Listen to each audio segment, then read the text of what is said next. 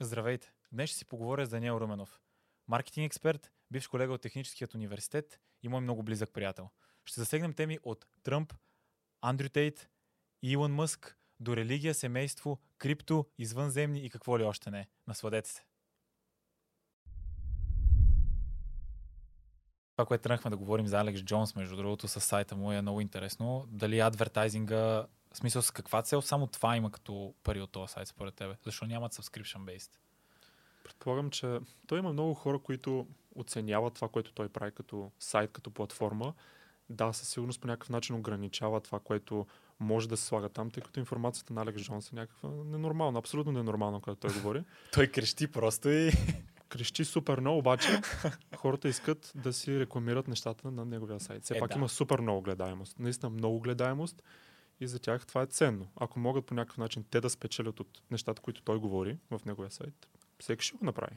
Е, що трябва ти пак, в смисъл, ако той има голям трафик, имаш exposure. Да, да, имаш сайт. видимост. Те, те хората имат полза много от това. А за маркетинга ти, понеже това се занимаваш, Аз започнах с маркетинга много странно. Ти предполагам, знаеш, че почнах да чета книги за психология. Да. Много обичах такъв behavioral science, нали, да двамата разбереш. Да, да разбереш хората защо правят това, защо правят това. И разбрах, че много хора купуват заради нещо, което е много директно свързано с психологията. И от Да. много книги за психологията се пишеше за маркетинг. Почнах да чета за маркетинг и реших да уча маркетинг. Почнах да се занимавам с маркетинг в университета. Имах различни задачи, проекти, които малко по-така почнаха да ме заинтересоват. И си казах, добре, това може да се изкарват пари. Със сигурност може да се изкарват Да. пари. А през това време аз занимавах с друго нещо, с фитнес. С фитнес, да. Транзишъна беше мина от, от фитнес към маркетинг. А добре, а само в смисъл, това ли е просто заради парите? Аз мисля, че ти го харесваш, в смисъл кеф ти е да правиш тия Много ми харесва, наистина много ми харесва. Първо това да разбереш защо човек купува и да го накараш да купи, дори той е да е абсолютно против, супер много ме кефи. То това е доста релетед с сейлс, не конкретно с маркетинг. Много защото, директно с селс, да. В смисъл това да знаеш как да комуникираш и да предлагаш продукт или услуга на, на човек, няма значение на аудитория като цяло, е много, не е просто маркетинг, нали? То това си е като цяло human behavior, общо казано. Да, това са като Защото- уличните а, пичове, които ти продават някакви неща. Да кажем, ти стоиш на кафе, те ти носят нещо, някакво ключодържателче, виждал си, слагат ти на масата ключодържателчето и ако го пипнеш, те идват и ти казват, добре, сега си купи. Това е вид маркетинг. Нали, това е да Сериозно ако го продаж- пипнеш, ти правят а, така да го купиш ли? Сериозно? Това не го Да, ти по някакъв начин си показал заинтересованост. Да. Ти си заинтересован към продукта. Ако грам не ти пука, ти ще го оставиш и няма го пипнеш. Те виждат, че, се, че продукта е на абсолютно същото място, което те са го оставили. да. Те не са заинтересовани. Да, и те просто да го взимат, да. И Това е вид не- маркетинг, Аха. който помага продажбата на продукта, което е ключодържателче.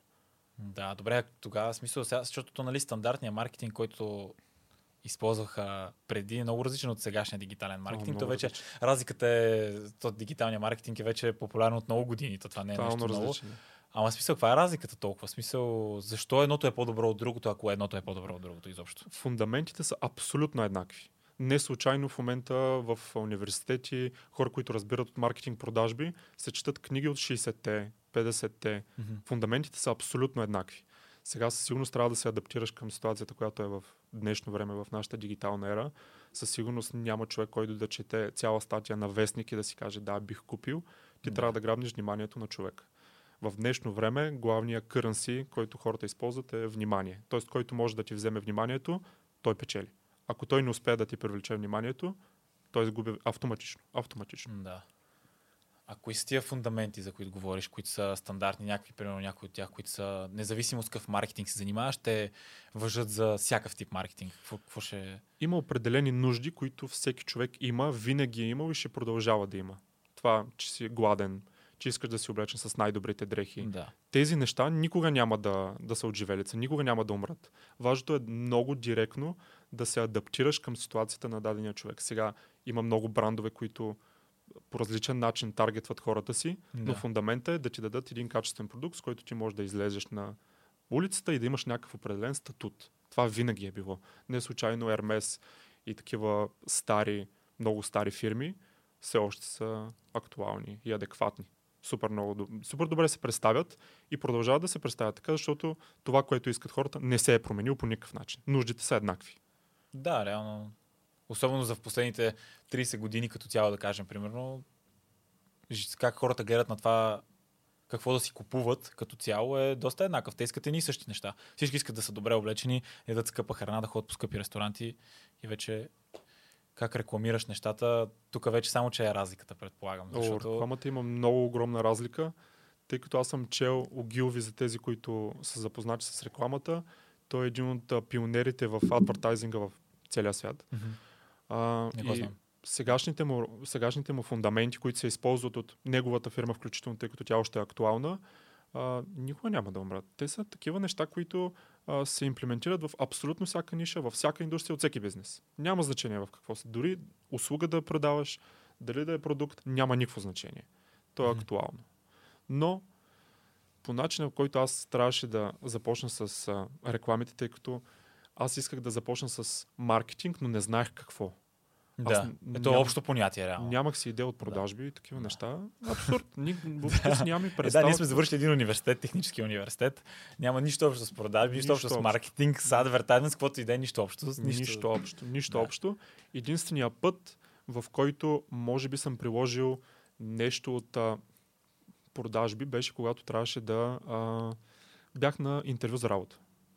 Така. И аз трябваше реално да се продам. Това е твоята задача на едно интервю за работа, да се Общо продадеш. Да.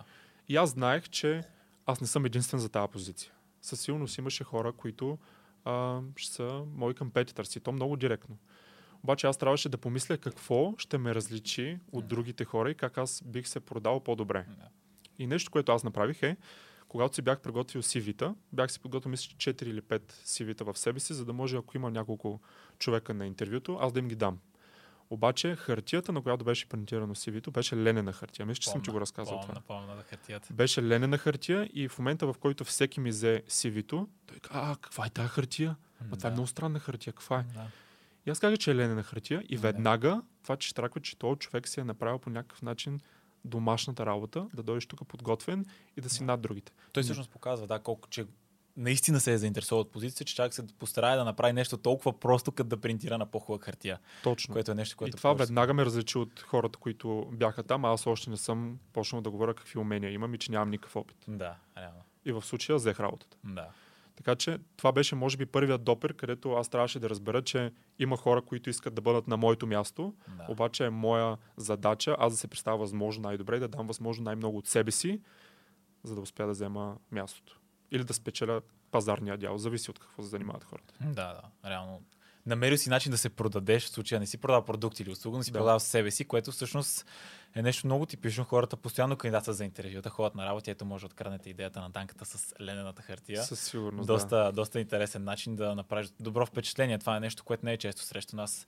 Никога не съм дори виждал такава хартия, не съм се сещал дори, че не знаех дори, че има такова нещо преди Да. ти да ми кажеш, Да. което беше отдавна, но много интересен начин да направиш добро впечатление. Всеки се продава в днешно време. Ти отиваш в магазина, виждаш хубаво момиче, искаш да го за- заговориш, ти знаеш, че това е хубаво момиче и я заговарят нон-стоп. Да. Ти в случая трябва да се продадеш адекватно. Трябва да се отличиш стабилно, за да тя да има Навсякъде. въобще интерес Да? да си говори с тебе. Ти може да си Айде няма да използвам някакви така груби думи, но може да не си готино момче, да не изглеждаш добре, да не си с хубави дрехи. Това няма никакво значение, тъй като ти пак можеш да се продадеш много добре. Да. Да, да, да, реално да. Ама тук вече идва умението да говориш. Да, The Art of Persuasion. да. Има една много хубава книга. Тя е точно обяснява такъв тип human behavior. Силно я препоръчвам на всеки, който Не иска. съм че, знаеш ли. Да. Да, ще ти хареса. Какво друго мислиш за книгите? Какво четеш? Що четеш толкова много? Как се да почнах почнеш да, да четеш много? почнах да чета, защото си мислих, че е готино. Всеки... Мисля, че е готино. Да. За първо теб го чувам. Не съм чул никой да си мисли, да, че е готино. мислих, четеш. че е готино да четеш, защото хората около мен главно не четяха, никой не се е интересувал и аз си казвам, добре, аз ще взема една книга. Мисля, че беше Дивергенти. Мисля, че беше Дивергенти, бях О, се взел вау. от Оранж. Ага. Това коя година горе-долу нещо? Смисъл, отдавна ли беше? Преди Две... време? Ми бил съм, може би, 11 клас. Ого. 11 клас, да. 2017, може би. Отдавна, да. 2017 и си сега ще прочета. Гръщам книгата, прочитам първата страница и си казвам, това не е за мен. Не мога. Абсурд. не мога да прочета една страница. Не ми е интересно въобще. И може би от книгата съм прочел 20 страници максимум. Да. И ме питат, прочет ли книгата? Ами, да, ама не съм точно, ама не е интересна. Да. и оставих изцяло книгите до, може би, преди пандемията. Преди пандемията започнах да чета, пак беше а, фантастика. Мисля, че взех книгата Game of Thrones, първата книга, не се сещам как се Дали ти си я чел? Да. Само Само, първата първата, само първата беше по същата причина, не ме изкефи, просто не беше моето. И разбрах, че може би Да. фантастиката не е моето нещо и няма нужда да спирам да чета, просто трябва да си насоча вниманието някъде другаде. Какво четеш, да. И взех а, self-help книгите, мисля, че взех а, на, на For Dummies Аха. а, език на тялото. Супер много ми хареса. Език на тялото, А ми с език на тялото. Точно така, Ага, да. ня, тази не аз знам. те са супер много на Те са много, те For имат Dummies. всякакви поредици. Имат за всичко, Неща. Да, да, съм виждал. Имат за всичко, но това беше първата self-help книга, която бях взел. Много ми хареса и в този момент си взех още няколко. Взех си, мисля, че на богат татко, беден татко. Най-класическия всеки, старт. Всеки, който казва, аз чета книги и ми казва, книгата, любимата ми книга е богат татко, беден татко, не четеш книги. не, не, ми си просто чел нищо. Не си Да. чел нищо. Не, ако си деветокласник и прочетеш тази книга, Респект. супер. Да. Супер. Девети клас не ми е било още на къва да чета книги, така ще че вземеш да, супер много стойност тази книга, но ако Да. си 25, сега има различни 25 годишни, има Да. различни деветокласници, всеки може да извлече стойност от най-тъпото нещо, което може да видиш, да прочетеш. Да. Няма значение, но за мен е малко странно. Твърде surface level, нищо insightful няма в книгата. Супер basic. Сега ще си дадем много хейт за това 100%, защото е любимата хора на цяла България, сигурно. Любимата книга на Нега- цяла България. Но да. Ние съм... обичаме хейта, така че нека го изядем, ще го ядем сладко. А, иначе книгите, да, по този начин почнах да чета self-help книги, почнах да чета доста self-help книги. А, Богат татко, беден татко, любимата ми книга на Карнеги, а, Как да печелиш приятели, Гледаш на хората. брутална книга, може Брутална. би най-добрата книга. Поне един път на 6 месеца трябва да се чете тази книга. Аз че, лично съм я чел два пъти вече. Така че определено е, книгата е на много високо ниво. Абсолютно. Не, че трябва да, да се съсредоточиш да я четеш един път на 6 месеца. Ти сам ще разбереш, че след първото четене ще трябва още. Да. Аз лично това, което направих е хайлайтнах цялата книга вътре. А, защото, както всяка една книга, никога 100% от а, информацията в нея не е необходимо да я четеш. Тя, за да продадат книга, я правят така. И съм хайлайтнал всичко, което ми трябва да препрочитам. И реално мога дори всеки месец да я отварям. Няма да ми отнеме повече от 40 минути да прочета цялата книга с хайлайтнатите неща. Да. Което е изключително много валио, защото основните неща, които ми трябват, аз съм си ги извадил, Мгм. като с хайлайт какво да чета. Ти каза Да. нещо много интересно, че много малка част от книгата е ценна. И когато някой ми казва, "А, аз сега сядам да уча или сядам да чета и примерно прекарва 2 часа четене, това е тип забавление за мен. Да. Тъй като времето, в което ти можеш да извлечеш ценната информация е много малко, ти Да. седиш 2 часа и четеш цялата книга, да, това е вид забавление. Това е вид Netflix, вид гледане на филм за мен. Да, така е. Нещо, съм което аз правя между другото, ти знаеш, че слагам много тапчета на книги, Да, аз правя. хайлайтвам, спрях. Имам тотално нов метод, между другото. Така ли, какво правиш? Тотално нов метод. Вземам си три празни страници от книгата. Първите две, вземам първата на корицата, празната страница, Мгм. и последната корица, пра- празна Мгм. страница, и след първата корица, първата страница, преди introduction на книгата, Така. празна страница. Да, той има. Разделям ги на три. Първата страница, корицата, е съдържание. Съдържание обаче са всички неща, които мен ме Теб те интересуват. интересува, да. Да. Тоест няма нужда да влизам в тапчетата, които съм си сложил отстрани и да видя какво съм хайлайтнал, ако е интересно. Те сигурно ще са много неща. И дори няма да мога да видя всички тапчета, които са залепени Ще трябва да много се занимаваш, смисъл да, Да. първо по да ги проверяваш. И си направих една страница на собственото си съдържание. Това е много хитро. Да, и по някакъв начин си ги написах за неща, които мен ме интересуват. Не е задължително да е примерно заглавието на главата, ами нещо, което аз свързвам, че е важно за мен и си го пиша в съдържанието. Да. Втората страница си слагам key takeaways. Тоест неща, които съм извлякал като уроци, някакви, примерно, цитати, които са интересни. А, Аз цитати ще да кажа, аз го правя с цитати. По принцип не под начина по който ти го записваш, но в отделно да, място. би го казал като уроци. Буквално страница с уроци, които може да ти служат. Ма какво като... преразказано ли си ги записваш или ги като преписваш от каквото е Не, написано? преразказано по Преразказано. мои думи, възможно най-добре и смилаемо за мен. Да. Защото може да е написано неразбрано, обаче да е супер интересно, аз си го пиша по мой начин. Да. Каквото всъщност посланието, което разбираш от това, което си прочел в Точно. конкретния абзац. Да. Да, урока, който съм научил и Да. който мога да се досещам в бъдеще. да. И на последната страница си пиша actions, т.е. нещата, които аз трябва да направя след като книгата е прочетена. Не случайно е на последната страница, това се прави точно след като прочетеш книгата. Тоест, по време на, на четенето си пишеш нещата, които трябва да направиш. Примерно, главата свършва, ти си научил нещо и трябва да го имплементнеш по някакъв начин в живота. Защото ако четете книги и нищо не правите, да, няма смисъл. То няма смисъл, По-добре не четете, Да. честно, наистина, много по-добре. е. Ако някой ми каже не чета, защото нищо не правя след това, абсолютен респект. Не трябва да четеш. Да, не смисъл ти, аз, аз затова толкова не съм фен, той ти го спомена, аз не съм голям фен да чета толкова фикшн, като цяло не чета много, просто Да. защото ми е доста по-трудно. Има стойностно послание, може да научи от всяка една книга, Да. реално, но просто са толкова много, че не мога да отделям време да търся послание в фикшн книга, вместо да чета някоя книга, която ще бъде тип психология, например, или ще бъде за това как да продаваш, Да. или за каквото и да е. Смисъл, не виждам толкова смисъл в тях. Аз начина по който се забавлявам и не чета, в смисъл не чета никога почти за удоволствие. Мгм, Не ми е целта четенето, не го използвам за удоволствие. Да. Има други методи, нали? Всеки гледа филми, излиза навънка, каквото иска прави.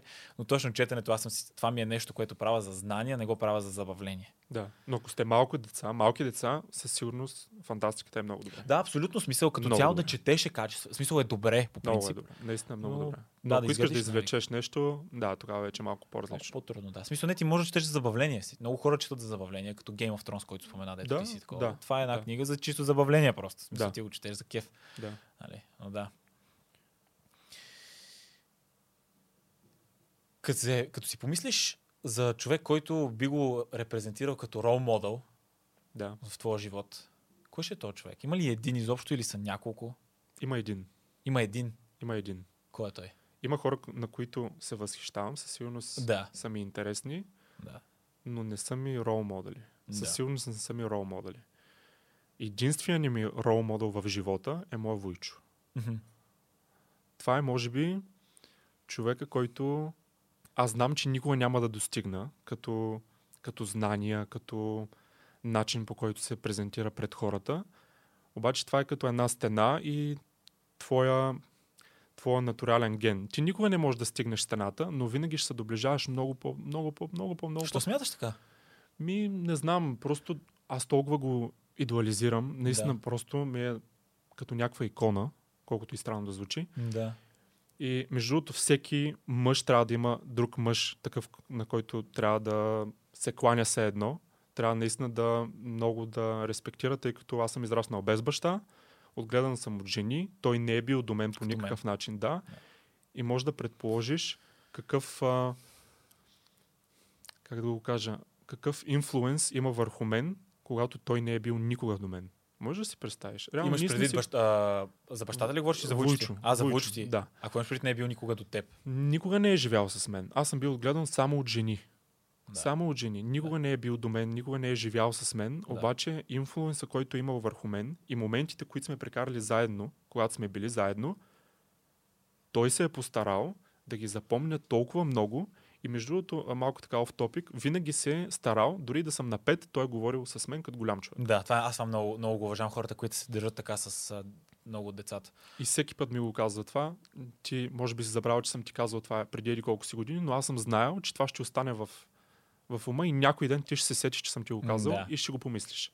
И за много неща, които аз знам, че той има опита и го питам как го направи това, как аз да го направя. Никога не ми е казвал как. Никога не мога да получа директен отговор от него, ти Аха. направи това по еди какъв си начин, направи го е така. Никога няма да. Обаче той ще ме напътства в посока, която аз трябва да взема, но аз трябва да взема решенията сам. Никога не ми е казал какво да прави, как да го правя, дори и да знае, че е най-добрия начин за него, може да не е за мен, и аз само трябва да го разбера. Супер много го уважавам това. А И- защо смяташ, че го прави? Не знам, той е много странен човек. Защо- Много е странен и аз не съм виждал. Ти си имал шанса да говориш Говорих с с него. него, да. Веднъж. Виждаш, че е малко странен, обаче може да видиш, че е странно добър. Странно Да. добър е. А, много е. Той също няма син. И може би заради това се държи така с мен. Аз винаги съм му казал, че той ми е като баща. И дори включително, когато съм говорил нещо за себе си, като някой човек ми е казал, и аз по погрешкам кама, знаеш какво казаха за сина ти, а, за племенника ти. А. Той не се поправи, нали? И аз казвам, да, бе, за какво се поправя? Да. Той е също. Защото Да. наистина за нас е същото. Да. И може би той по някакъв начин ме е държал в правия път, докато съм бил отгледан от жени, тъй като аз бях много емоционален като малък, като една типична жена. Жената е емоционална, приема нещата по емоционален начин, рева, дали, тръжкам се, повтя и всичко приемах супер много по емоция. Аз се движих от емоцията. И той по някакъв начин ми каже, Оф, стига си правя тези глупости, стига си викал, стига си се тръжкал, просто действай. Просто направи това. Да, може да не ти харесва. Лятото трябваше всеки ден да решавам задачи. едно от най-гадните неща, които трябваше да правя тогава. Ненавиждал го. yes. През сълзи съм ги решавал. Тия задачи. През Тия сълзи. задачи. През сълзи, обаче това ме научи да правя нещо, което не харесвам. А това е много важен урок, между другото, Това понеже е нормално важно. Това е една тема също, която с тебе по принцип сме коментирали за хора като Гари Ви, който аз между другото много уважавам. Но нещата, които казва, понякога не съм съгласен с тях, Мгм. особено това, което казва, че винаги трябва да правиш само това, което ти доставя удоволствие, Мгм. когато става дума и за работа. И аз изобщо не съм съгласен с това, между другото. Според мен това не е правилният начин, понеже много от нещата, които ти се налага да правиш живота, няма, никой не те пита дали искаш да ги правиш или не. В смисъл, ето ние с тебе тренираме от много години. Мене отдавна не ми се тренира. В смисъл, аз хода на зала, защото трябва да тренирам. В смисъл, Мгм. мене и грам не ми се ходи да тренирам. Това е от така от сигурно от 4 години не ми се тренира. Може и от повече да е. И хода. В смисъл, защото просто трябва да хода. Мгм. И това е много, много интересни а, два, два viewpointa, защото той твърди, нали, той казва, че всичко, което прави в живота си, го прави, защото иска да го прави, не защото трябва да го Да. прави. И ми е интересно дали наистина е така. Дали наистина това, което казват, дали наистина си живее живота наистина напълно воден от желанието да го прави, защото го иска, а не защото трябва да го прави. Да. Не знам. Интересно е това, между другото. А, преди няколко дни говорих точно а, това с а, една моя позната, която иска да влезе в а, маркетинг средата. Мгм. Обаче, тя сега е на окей заплата и когато иска да влезе на маркетинга, заплата ще падне стабилно. И това и беше причината тя да не влиза в маркетинг. Но иска да се занимава с маркетинг. Да.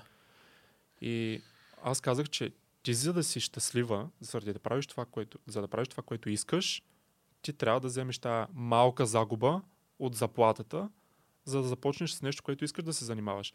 Не аз си искам заплата, аз, аз отивам да работя за пари. Е, добре, искаш ли да се занимаваш с маркетинг или искаш да се занимаваш с пари? Защото ако искаш да се занимаваш с пари, ти няма да си на тази работа, която си в момента. Ако трябва Реално, да сме да. честни. Ако трябва да сме чести, тя какво, какво, какво се занимава? Или? Няма значение. Да, няма значение. Няма значение. Не е маркетинг. Това е Да. работата. И не е супер много високо платено. Не, не, не, Да. не абсолютно, абсолютно нормално е, но работата е, че дори да вземеш тази загуба, ти трябва да я вземеш, защото ще те прави щастлив. За мен това е абсолютно така. За мен това Да. Гари Ви е абсолютно прав. Да, това да, реално Той да. казва, не случайно много години ще ядеш някакви супер гадни работи, може да живееш колата си, за да правиш нещо, което си щастлив, обаче в дългосрочен период, това така ли ще е? Ако така продължава да е, щастлив ли ще си? Реално не. Виж, това е интересно, защото много зависи човек. Когато говорим за интерес, какво наистина иска да прави, за да си изкарва парите с това, за да стигнеш до ниво, което можеш нали, да кажеш, почваш от нулата и стигаш до върха, където изкарваш супер много пари. Въпросът е, не са много нещата, които могат изобщо да те, да те докарат до ниво, което всичката жертва, която си направил, да е за тази голяма Да. кошница с, с награди, която Точно. има накрая. Да? Така че затова е много нож с две острията. Нали, аз разбирам защо го казва и между другото с това до някъде съм съгласен, защото да се заринеш и да правиш само нещо с супер голямо нежелание, с цел да изкараш 500 лева отгоре, е абсолютно безмислено. Мгм. Но тя, ако, да кажем, в, за ситуацията с приятелката ти, която говориш, ако заплата ще й падне примерно на 50%, ако може да продължи пак да живее, да си води живота, това е напълно логично да го Напълно направи. логично. Да, така съм съгласен, но не е да, Да. от, да кажем 2000 лева заплата да падне на 0 лева заплата, тогава това вече става много сложно. Защото нали, замисли се тя как ще яде, ако не я издържа някой приятеля и Няма майка как. или който и да е. Тя не може да си го позволи. Да, всеки човек си има някакви основни нужди, които трябва да покрие по някакъв начин. Сега, Да. Трябва да си направиш сметката. Естествено, ти можеш да се занимаваш с маркетинг, но ако ти плащат 500 лева на месец, ти си на квартира, която е 600, Да. е, няма как да стане. Няма как да естествено. Да. Но ако искаш да занимаваш с нещо, каквото и да е, маркетинг, няма значение, ти ще намериш начин. Ти ще намериш начин. Нали, не е нужно да започваш в фирма. Може да започнеш нещо собствено.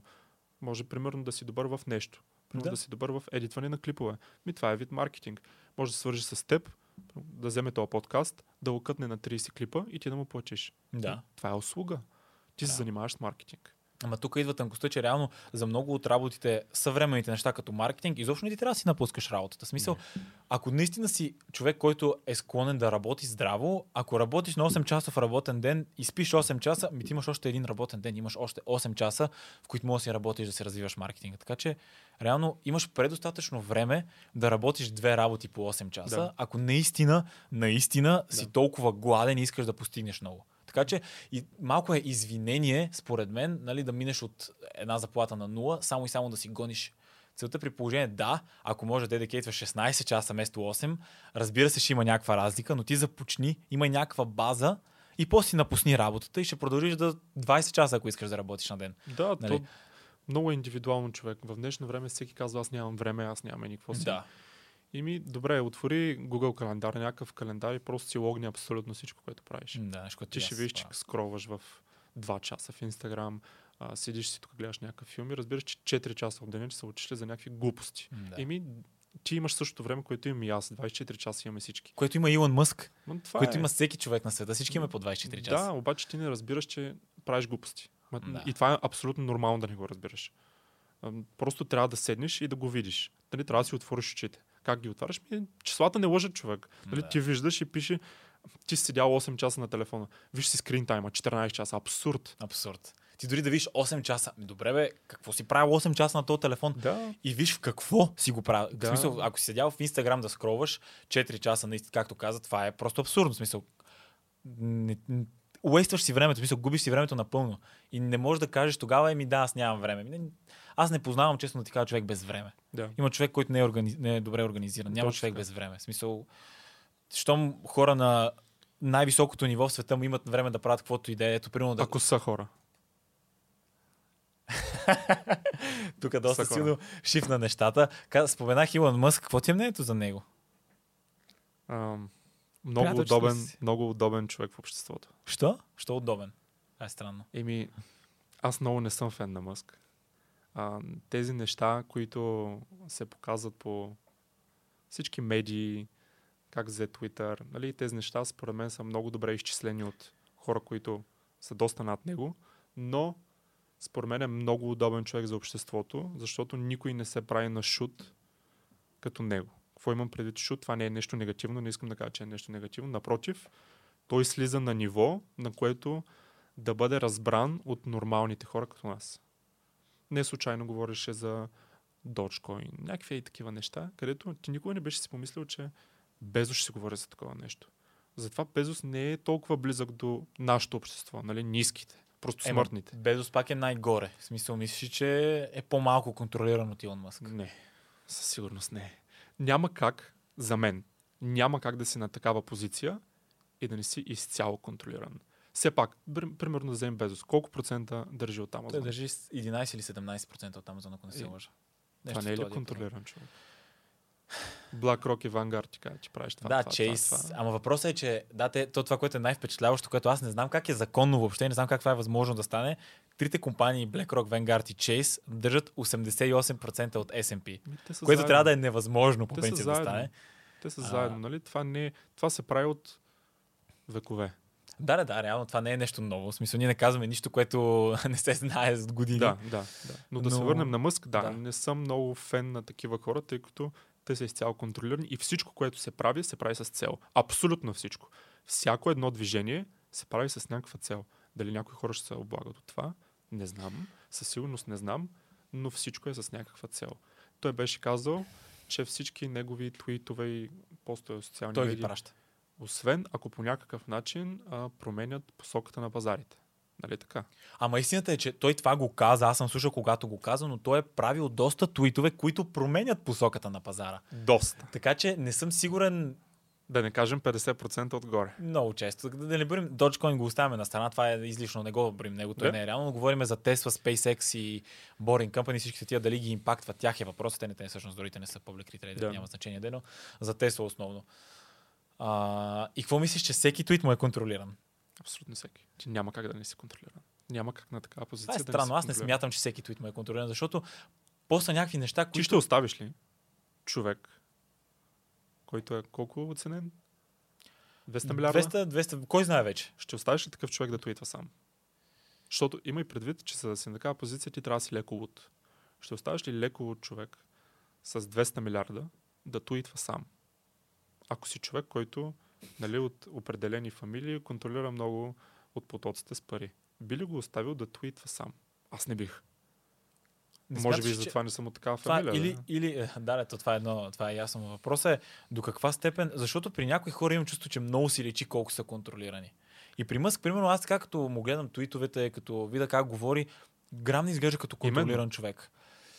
Но при много хора си личи. Mm-hmm. Като видиш Джо Байден и тебе просто, в смисъл, ти, ти просто ти не знаеш какво се случва, не. той не знае какво се случва. Те там просто трябва да го контролират с контрола. И те буквално, да, как. да. И въпросът е, че то си личи. Но има много други примери, които също са точно толкова контролирани хора, но при Мъск изобщо не ми дава такъв вайб да е толкова контролиран човек. Със сигурност, обвиасли има хора над него, които му казват какво трябва да свърши, но не съм сигурен дали микро, в смисъл макро нивото със сигурност му го контролират. Въпросът е микро нивото. Малките твичета, които си пише с Мистер Бист, социалните мрежи, като му отговори на нещо, се съмнявам някой да ги гледа.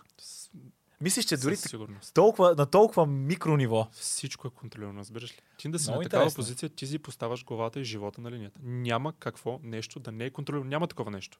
Ти излизаш от вас, трябва да учиш на определено място. Всичко е контролирано. Всичко. Няма как да си на такава позиция и да не е.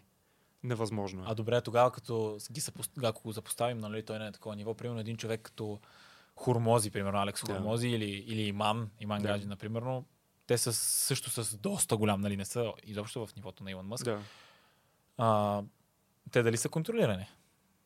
Може все още да не са. Не случайно, имам преди време, каза в подкаст, че не иска да стига до милиард, защото Като Андрю по, по някакъв начин ще бъде контролиран от хора и няма да има думата за много неща. И в подкаст след някакво известно време каза, че милиард му се струва много близка цел и ще се стреми към повече. Много интересно се шифнаха тези две мнения и позиции, които имаше през времето и не мисля, че е случайно. Все пак той е много млад, живее на такива места, където паричните потоци са много контролирани, говорим Кейптаун, Дубай и такива места, няма как да оперираш сам. Невъзможно е. Не могат да те оставят да оперираш сам. Не Това е- мисля. Този шифт за контрола, то е много интересно всъщност, защото а, той за да го каже публично така, а, някакси скетч, защото има, той има много, много голям фенбейс вече, мисля, че има. Доста, доста популярен стана и Супер хората много. му следят много какво казва. Много. И може просто си е скелнал играта. В смисъл да не очаква въобще, че е възможно да стигне 1 милиард като нетворд. И изведнъж, понеже той също като това, което си занимаваш, той е започнал с маркетинг агенция, това го Мгм. знаем. Но ето виж, това е също интересна тема. Той защо, защо заряза маркетинг? Аз доколкото знам, той въобще изобщо не се занимава вече с маркетинг. Да, да, той заряза агенцията. Агенцията е доста добър стартов бизнес модел. А, аз винаги казвам, че най-добрият бизнес, който можеш да започнеш като човек без пари е някакъв вид услуга. Нито ти трябва капитал за нещо, нито ти трябва капитал за производство на продукт. Ти имаш услуга, ти имаш някакво умение, някакво знание и го прилагаш за полза на друг човек. Мгм. Срещу заплащане. Да. Това е. Ти можеш да започнеш с нула. Наистина, абсолютната нула, може да започнеш бизнес. Мгм. Той започна, мисля, че го скел на доста добре. Не много, примерно 50 бона на месец, което, нали, естествено за 16, 17, 18 годишно е ненормално. Нали? Това е просто, това въобще, нали, да, в голямата картинка не е наистина нещо супер ненормално, но реално да. за гелики за 17 годишен, който прави 50 хиляди на долара Да. на месец, това е просто, то е необяснимо. Сега, даже, нали, не за говорим, че са чисти пари, но предполагам, че при такъв а, бизнес модел, 30% марджин, да, може би, максимум. може би.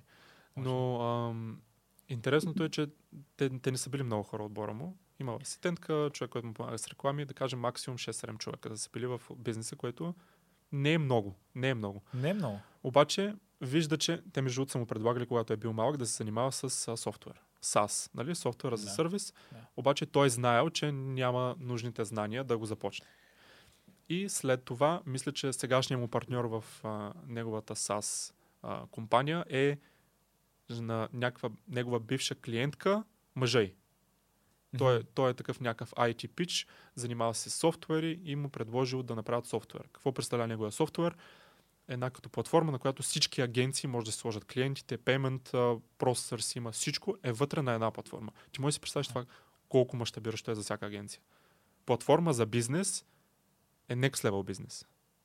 Е, да, то това е скел, реално. И, то, и той затова а, оставя агенцията и се занимава с софтуери, както направиха и много хора в а, западната култура. И сега може да навлиза тук, между другото, а, но а, софтуера просто е много по-скелабъл. Наистина много по-скелабъл и разбира се, а, маржините пак са добри, все пак няма да го правят, ако не са Е, разбира се, ма те основно са, нали, obviously based на subscription. subscription. Да. Така че когато е subscription, имаш един постоянен а, Доход, доход, да. който не спира, особено ако е, предполагам, ако предлагат на бизнеси, много рядко сключват договори с тях за един месец да почнат, а те Да. примерно за минимум 12 месеца ще трябва да платят Именно. и после да продължат да плащат. Да. Така че доста в смисъл скейла по много различен начин работи като цяло на SASA. Нали, general, Да. но сега в момента, особено ако добавиш изкуствен интелект, вече AI към да. SASA вече си още едно ниво нагоре. Това е може би в момента нещата, които малко, малко по малко почват да навлизат mm-hmm. според мен. Софтуер плюс той AI, дали е софтуер или не, има, има малко препокриване, но реално не е mm-hmm. баш софтуер, доколкото знам. По-различно работи, модул работи по различен начин. То е софтуер, но не се ползва като софтуер. Да, изпъл- изпълнява друга функция. Да, нали? точно. Силата е да комбинираш двете функции на двете неща заедно и вече Да. имаш пръсканица просто Да, за това, което можеш да, да правиш. Та да, той като цяло, в смисъл, това, което се забеляза с такъв шифт е, че можеш да извадиш работната ръка на човешката, особено която е на не на, на м- средно ниво креатив и да я замениш с изкуствен интелект mm-hmm. и софтуер. Да. Общо дето според мен е, стана точно обратното на това, което всички твърдяха с изкуствения интелект, че ще замени а, обикновената работа на камионаджията, а Да. то всъщност прави точно обратното. Да стане. Най-високите креатив нещата тях заменя. В смисъл, един mid journey имаш и супер много работа може да ти, смисъл, супер много пари може да ти спести в правене на лога, а това е едно от нещата. Имаш Да. Canva, имаш хиляди програми. А, сега ще Като- кажа едно нещо много интересно за Midjourney, че спомена. Вчера говорих с мой клиент от Канада. И той иска да развива персонален бранд и собствен бизнес. Малко Добре. по-различно от това, с което се занимава в момента. Използва Midjourney, за да дизайне мивки, обаче мивките са с а, дизайн, примерно, на известни артисти, да кажем Ван Гог, тип стил мивка. Да, Е, такива така. неща. И, да. той, и, и таргетва супер, супер богати хора. Примерно една мивка ще е 100-200 бона. да, И това е ненормално. да. Това е AI. Нали, Това е да, производството се, разбира се, се прави от човек, но цялата идея, структура, дизайн на продукта е AI. Това е абсурдно. Да, то реално единствената тънкост е просто трябва това, което създаде, да може да бъде реално направено физически. Почти всичко може да бъде. Но да, ако, ако това, това е много интересно. Имаше много артисти, между другото, които забелязах, че почнаха да съдят Mid Journey, но не им се получи, разбира се, защото ти имаш право да рисуваш дори на хартия нещо, което е в стила на еди кой си Мгм. човек. Да, Ако не го прекопираш вече, нали, тогава нямаш право да. нали, да правиш такъв тип копия, но ако го правиш в стила на, не нарушаваш никакви закони, защото ти правиш нещо, което е различно, просто е в стила на този човек. Ако могат да изкарат някой лев, ще- да, ма няма Опитват да се, но Няма не да става. Реално, защото просто то е напълно идентично е това, което създава ми Journey, но просто е направено в нали, стила на еди кой си артист. Да. При нас това го тествах, между другото, и е, прави просто брилянтни неща. Добре, смисъл, да. толкова а, виждаш наистина, че е взето от определения артист Мгм. като стилово Да. направено. И е изключително впечатляващо. Наистина, Да. просто за това, което споменаваш, е много хитра идея с мивките. Това със сигурност може да се приложи на всякакви, На всичко. на всякакъв тип мебели дори, дори да почнеш всичко да правиш Абсолютно всичко. и да ги правиш да ето вижте да правите мебели за богаташи в България Midjourney. и да продавате чрез Midjourney За 10 долара на месец. секция, една секция за 100 бона. За 10 долара на месец дизайнер. Фул Да. дизайнер. Това къде може да вземеш така работна ръка? Никъде. Да, никъде. Смисъл. Еми то това е. То това е много интересното. А къде виждаш AI след 100 години, след 5 години?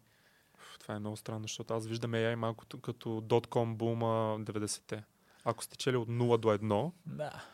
а, всеки в момента се опитва да направи AI, всеки се опитва да изкара кеш. Ама е различно, понеже в смисъл, има, виждат се приликите, но като цяло ти там идеята е, че ти си вкарвал пари в нещо, ти е, аз мога да си ползвам GPT безплатно и да си го опитам да го скелвам по някакъв начин. Естествено, разбира се, те и dot-com много хора се, а, се облагали от това. Разбира се, да, да направят нещо ново, да направят нещо иноваторско дори.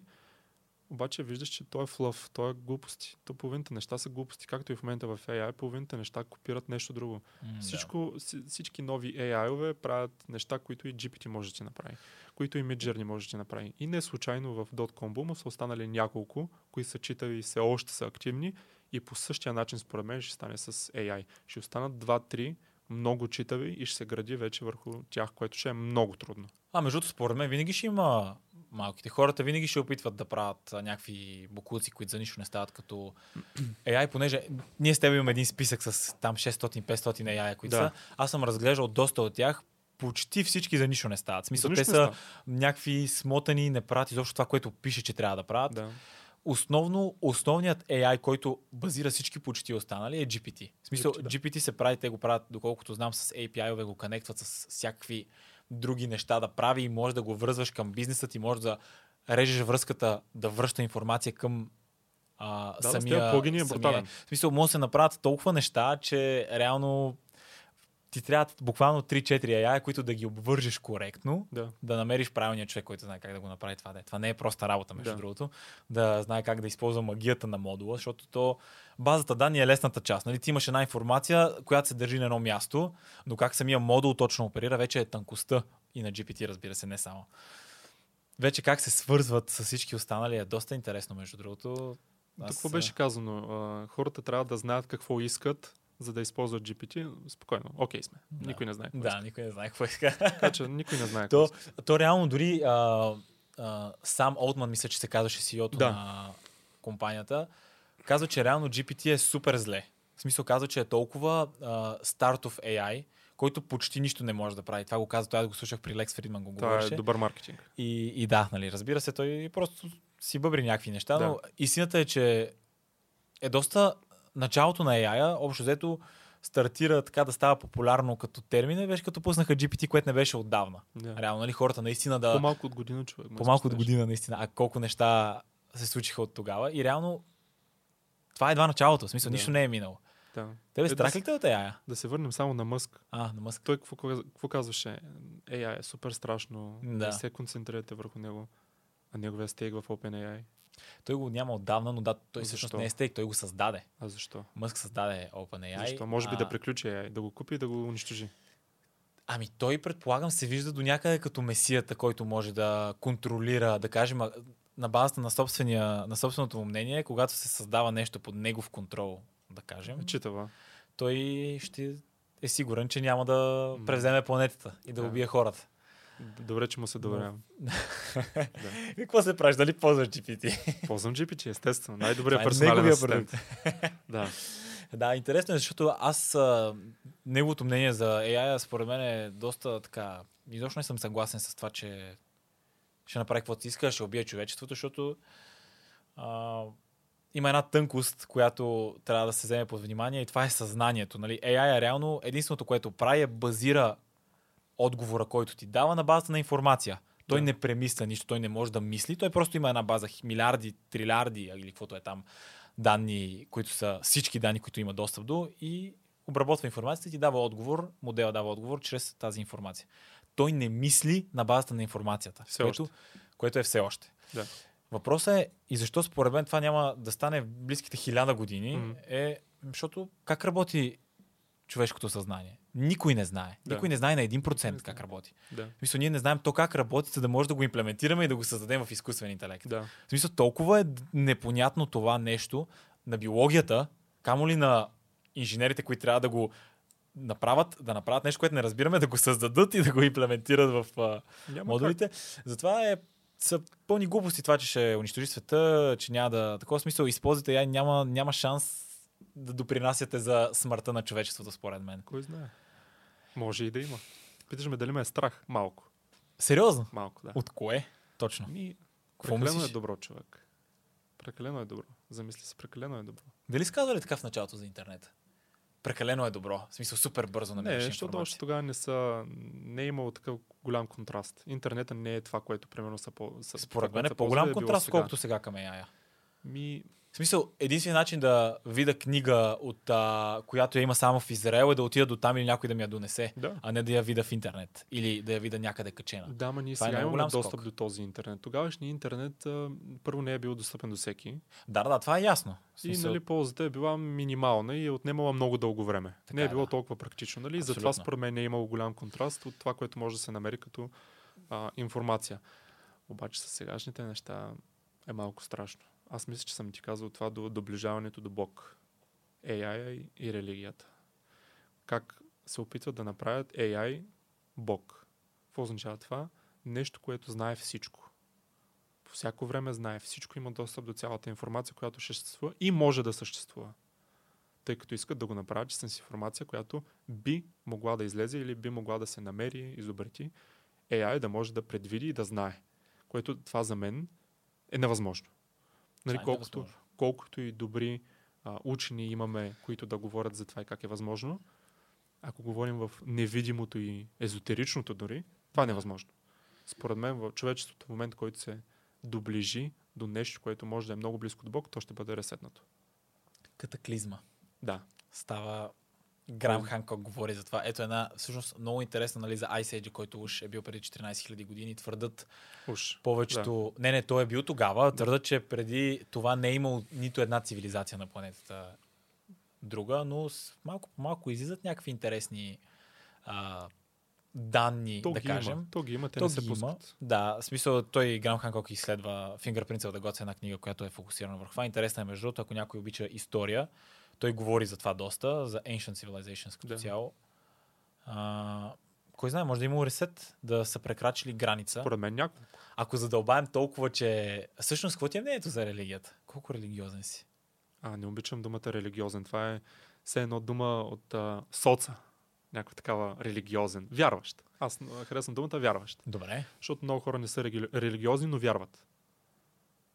Може да Каква е вярваш. разликата между двете? Ми, религията е нещо, което ти е дадено. Ти може да видиш факти. Примерно нещата, които пише в Библията. Ти трябва да вярваш да си религиозен в Бог. Обаче ти може да вярваш в нещо друго. Може да вярваш в силата на Вселената. Демек, ти си религиозен, защото ти не вярваш просто в... Аз съм вярващ в Бог. Не Това е обичам рели- думата религиозен. Не, не обичам думата Просто религия. да, да ми се думата. поставя нещо. Да, аз съм Аха, решил. имаш предвид.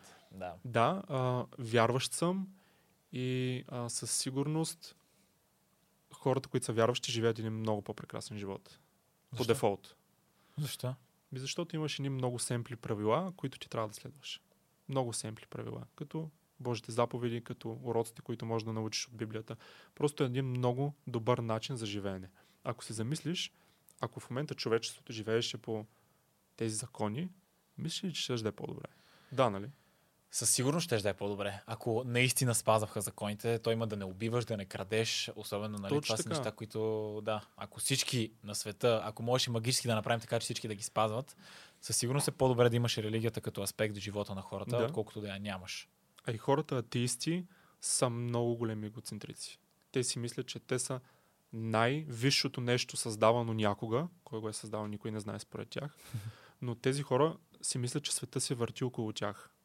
А когато трябва да си приземен, ти знаеш, че има нещо много по-силно от теб, което следи всяка твоя крачка. И ако направиш нещо лошо, ти ще трябва да си платиш рано или късно. Така че това е един много добър начин на живеене. Да. Не е нужно да вярваш в Бог.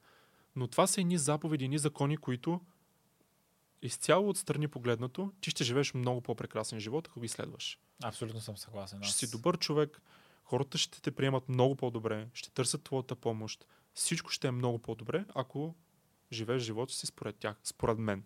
Разбира се, това е лично мнение. Не мисля, че всеки трябва да е религиозен или вярващ. Не мисля, но със сигурност атеистите си личат. Така ли мислиш? Да. Аз Личи си човек, който се не- не е идентифицирам вярващ. Атеист. Той е малко пипкава дума, по-скоро агностици са повечето хора. Бих Да. казал, атеистите са много... Те хората не знаят каква е разликата между двете в повечето ситуации, но да кажем, че според мен има рядко има атеисти и те наистина си личат. Да. В смисъл, определено се забелязват Мгм. толкова хора, които са откъснати от вярата в каквото и да е. Нали, разбира се, религията е единия вариант. Сега хората, които вярват дали, дали е истина или не, има и след... Аз съм гледал, да, при Джо Роган имаше един гост, не си спомням как се казваше. Беше някакъв историк, мисля, че ли изследваше, като цяло се занимаваше с ам, археология и каза, че е доста трудно да докажеш, че не се е случило това, Айде, което се е случило. коса ли беше? Нямам спомен, честно да ти кажа. Не, не, не е с цветна коса. Мгм. С, пак беше с къса коса. Да. И каза, че е много трудно да оспорваш факта, че наистина Исус е съществувал и че наистина се е случило това, което твърдят. Да. Имаше, разбира се, това колко е вярно или не, говоря просто какво съм слушал да казват. Мгм. А, нали, за всички, дори за това uh, The Crucifixion, което, е, Да. което се води, че са неща, които наистина са се случвали. И как се е разказвало словото на Исус от място на място, докъде е стигал, е доста, доста интересно. В смисъл, много по а, популярно, което не е много конкретната дума в случая, Мгм. но е бил Исус из целия свят, отколкото хората си мислят. Да. В смисъл, него, начина, неговия, неговата, неговото Божие Слово е било Достиг, достигнало е до изключително много хора, които дори са били далече от това, където е живеел. А мислиш ли, че хората искат да сме вярващи? Кои хора? Не знам. Те. По-скоро бих казал не, защото когато изградиш една ценностна система в тесен кръг от хора, Мгм. семейство, особено, това е основната атака в момента е върху семейството. Всеки го знае. Това, това не е тайна. Върху връзката между мъжа и жената, Да. върху семейството като цяло. Много по-трудно е едно семейство, особено да кажем голямо семейство като клан, да бъде разбито, отколкото хора, които е така си живеят, не са женени, говорят си от време на време, карат се постоянно, могат да се разведат по всяко време. Да. Няма реална връзка в начина по който си водят живота Мгм. и са много по-лесни за унищожаване. Да. А когато можеш да унищожиш такива хора, може да ги контролираш много лесно. Да. И бих казал, че да, в смисъл, много е пипкава работата, понеже хората ще си помислят, че тук сме някакви а, мразци на правата, но примерно това децата да ходят на училище и кой какво ти говори в училище, в смисъл, кой ти възпитава децата, контрола, който слагаш е много труден. Да. В повечето места по света, разбира се. Ти прекараш два часа с детето си, нямаш си представя какво става в училище и през другото Кой време, където говори? те гледат ла- лаптопите, таблетите. Ти не го контролираш по никакъв начин. По никакъв. Нали, точно това, което ти каза, че се разваля семейството ми, то така се разваля обществото. Нали, от семейството. Нали, с западната култура, която навлиза. Нали, е такива интересни неща, които по, по всякакъв начин се опитват да провалят обществото или по-точно да го направят лесно манипулируемо. И каква е целта? Просто контрол. То, то в крайна сметка, какво друго има значение за хората, които са на власт? Контрол, те какво друго им трябва? Ти трябва да работиш и трябва да си действаш по нещата, които те ти казват. Защото ти ако си силен, пълен с тестостерон мъж, ми ти ще правиш някакви по-високи неща, ще правиш революция. Те не искат такива хора. Те Да. искат а, мъже с розова коса, с а, нали, малко Лакирани ногти. женствено настроение. Сега всеки с избора си, нали, Да. не искам да засягам никой, обаче това за мен е пълна глупост. Абсолютна глупост и абсолютно целево изпратена. За жалост, ние не бяхме такива и може би сме едни от... А, вече не сме от късно взелите тези неща, даже много по-рано почваме да ги приемаме. Обаче това се Кои случва. неща визираш? Трансджендери, гейове, а, еднополови семейства и такива неща. Тук не е прието, май. В смисъл, може ли да се женат еднополови? Аз не съм сигурен. Мисля, че в България не може. То кой се жени вече? Те нормални, здрави семейства не се женят. Истината е, че това е много лошо, между другото, според мен. Лошо е. Нали, ние сме обсъждали понякога с теб това, но като цяло това да се ожениш е много важно. В смисъл да, да сключиш, да влезеш на 100%, защото ти в момента, в който се ожениш, нали, едва ли не, когато се ожениш пред държавата, говорим, ти влагаш, ти казваш, всичко, което имам става наше, Да. аз ти вярвам на 100%, че Да. ти няма да злоупотребиш. Да. А какво става? Въпросът е, ами какво става? Да, знаеме какво става в много ситуации. А, въпросът е, че това, според мен, тук е слабото място на много от мъжете. Понеже много лошо си подбират жените, за които да се женат, Факт. бих казал. Понеже ако наистина си си намерил правилния човек, който наистина си струва, нямаш този риск, според мен. Мгм. Риска идва, когато не знаеш какво правиш, когато реагираш на момента и не си дообмислил нещата. Да. Не, не знам. Какво ти е мнението за брак? Със сигурност е нещо много красиво и нещо много хубаво, без да участва третия, третото лице в скобки официален бандит, наречен държавата. много не съм фен на това.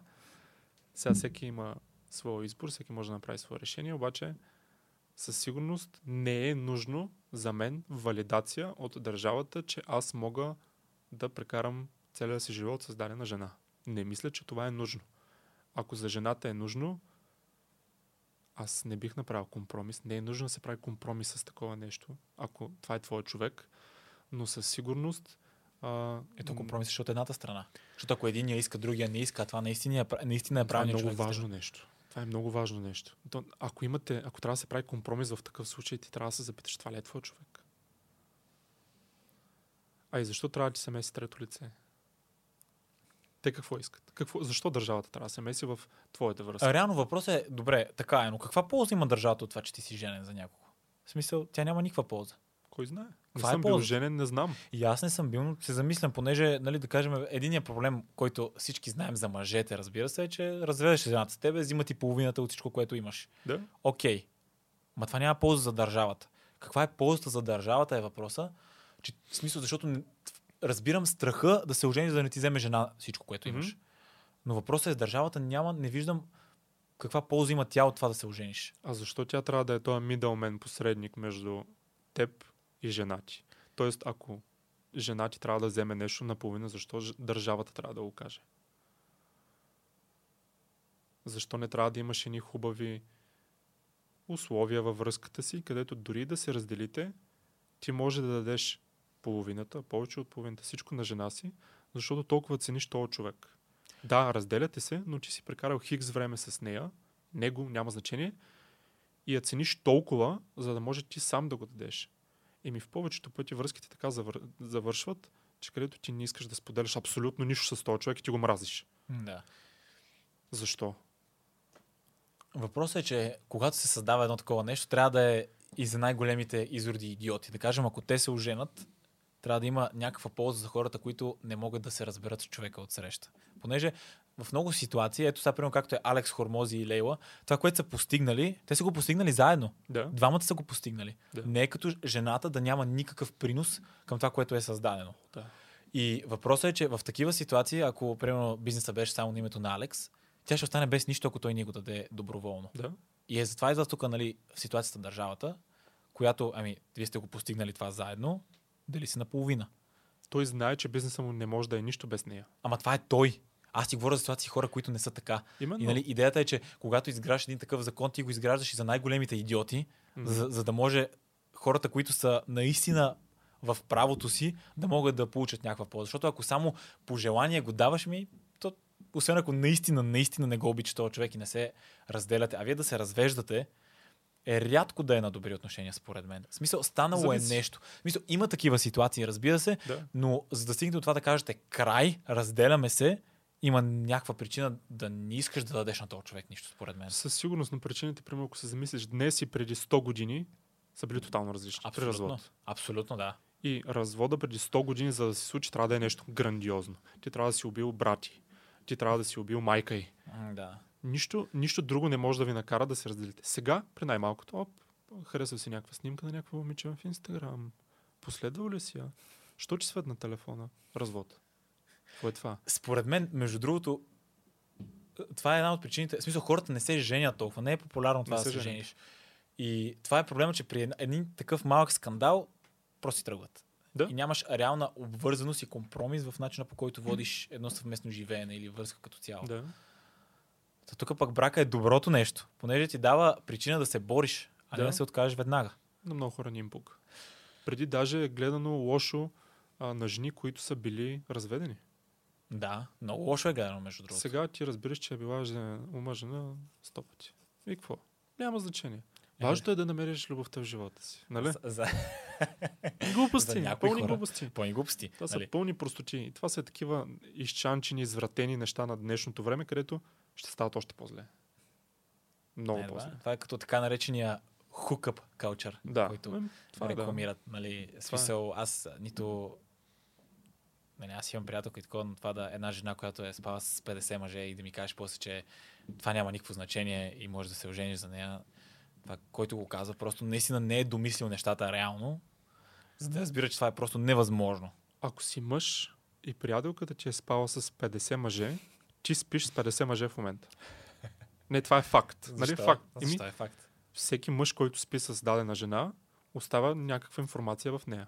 Тип ДНК. Не знам дали си Да, реално това е вярно. експеримента с, а, с зебрата и С лисицата. зебрата. Да. Да, еми, да, да. може да. го разкажеш много интересен експеримент, ако се сещаш точно С как. лисица ли беше? Точно? С зебра. С зебра и какво беше с другото? кон. Зебра и кон.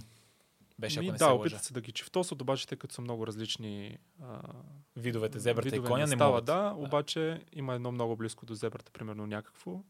Не беше точно. Не, аз си спомням как, защото го гледах по-наскоро. Зебра и кон искат да чифтосат. Да. Те правят, нали, каквото правят и нищо не става. И след това при коня отива кон, правят каквото правят и, се, ражда кон на, с на раета. на раета. Да. Защото Защо? част от ДНК-то А, остава вътре в майката. и реално. това не е нещо по-различно при, при хората. И Да, ти реално спиш с сме живот. 50 мъже. Как че се струва? Много добре, нали? Много добре. И после деца да имаш. И тия деца, И после тия всякакви жена, психопати. тия, жена, тия деца са много голяма част от тези мъже. Сега каквото и да си говорим, това е така. Да, И е гнусно. Гнусно е. наистина. Винаги се е тачил от това жената да е ексклюзивна, да е за теб. Не случайно на шейхове и на такива високо поставени хора им се дават действеници. Да. Нали, защото това е ценното. И сега какво е ценното? Да ходиш в дискотеката и да си спал с 100 мъже. И Правиш- то в дискотеката. И в, в дискотеката Което е- си правила поне три свирки. Абсурд! А, а, Надалеч. а тъжното е, че такива бол. Ми, той мъжете за такива са бол. Това е работата. Че мъжете, които са за тези жени, са там, при тях. Нормално е. Но Абсолютно. тези мъже, които не искат такива жени, не случайно не се асоциират с такива жени и няма такива жени около тях. Съгласен което е абсолютно нормално и това е натурална селекция. Това е натурална да бъде. селекция. Тези жени си търсят точно тези мъже, които са за тях. Е, не, те искат мъжа успешния с пари, който е добро момче Какво ще ще дадат само тях. Какво ще дадат те? Искат висок, над 1,85 м, с пари, да е над 30, да я обича, да й дава внимание, да я води на почивки, да й купува скъпите подаръци. Тя какво дава? Тя какво дава? Каквото може да даде. Аз съм добра приятелка, ще го подкрепям. Подкрепате, връщаш се и ти вдига скандал. Е, какво, каква е подкрепата? ще му давам спокоен живот. Връщаш се, тя ти лепи някакви шамари. Защо? Е, чак шамари. Еми, Но да, смисъл, а... някакси няма го тази давам и вземам, а има само вземам да. в много от ситуациите. И в много от ситуациите на се. мъжете давам, давам, давам, ама чакам да ми се даде. Да. Ма Има го и, и, при, и при жените, разбира се, някои мъже, но това и жените трябва да си подбират, разбира се, с какви мъже въобще се захваща. Също е още по-важно даже, Да. да не се захваща с някакви мухлюци и после да казват, еми те мъжете за нищо не стават. Което ти е просто си смухлю. Защото ти не знаеш как си избереш какъв мъж да бъдеш. Да. Това е по-важно първо, преди да обвиняваш мъжете като цяло. Мгм. И, за, и също мъжете също така трябва да гледат на жените, все пак, защото не всички жени са курви, както се казва. Естествено. Има много свестни момичета, просто Ми, ти забележи мъжете, които казват, че всички жени са курви. Просто ги забележи. Представи си Да. една цел. А, Снимката на цел, един таргет. Такъв с червените, знаеш как да. има кръгче, кръгче, кръгче, кръгче. И единият мъж, който казва, че всички жени са курви, е в дадено кръгче и не знае, че всички други кръгове съществуват. Да. Той не знае, че извън този кръг има хубави читави момичета. да. И то Той много. не знае. И нормално да не знаеш. Ми като сложиш пет риби в един аквариум, те не знаят, че съществува океана. Да. Така че абсолютно същото. Ти казваш, че всички жени са курви, защото всички жени около теб са курви. И не е случайно. да. Тоест ти трябва да погледнеш ти какъв си. Може би курвите идват при теб, защото ти си определен човек. Нормално е. Ти Да. привличаш това, което искаш. И като цяло обкръжението ти е много важно. Много е важно. Това е също доста интересно, понеже хората се заобикалят с смисъл, твърдят какво правят, какво не правят, оплакват се. Всъщност хората в тяхното обкръжение, е, окра- обкръжение са някакви никакви хора, нищо не правят, не се занимават. Никакви. Безполезни са.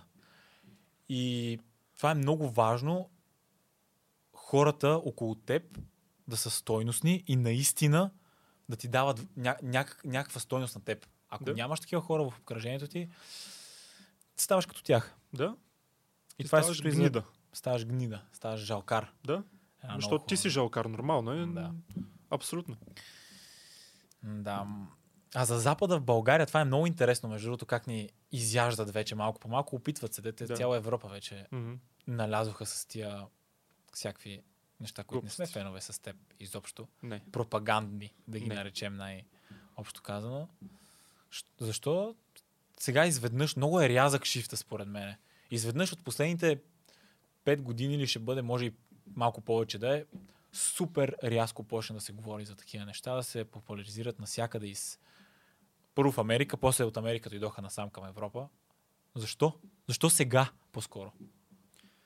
Ми, сега е перфектният момент. Сега хората ги е страх. Хората лесно се поддават на нова информация, която идва от Запада и хората са готови да действат. Каквото им се каже. Няма значение какво. Супер много се дразня на западната култура, защото тя е базирана на едно консуматорство, потребителство, нон-стоп да купуваш, да търсиш, да правиш нещо, но никога не е да се усъвършенстваш себе си. Защото ти купуваш определени хора като те и ти такива много а, бутат парите, а, колите, къщите. Това не е ценно. Ти умираш. Ти умираш. Факт. Всеки умира. И какво става тогава? вземаш, може би, къщата и колата отгоре. Ми не. Значи ти си на тази земя да направиш нещо. Никой не знае какво е. Може и някои хора да знаят. Може да имат някакви определени сили, които да знаят. Но със сигурност не е да изкараш пари за Rolls-Royce. Гарантирам, М, че да, не е за това. абсолютно. Защото ти отиваш горе, сега всеки може да Може го, и долу. разбира, го разбира по различен начин, може и долу. И се гледа какво ти си направил като душа. Като душа какво си направил. Според мен а, не е единствен живота.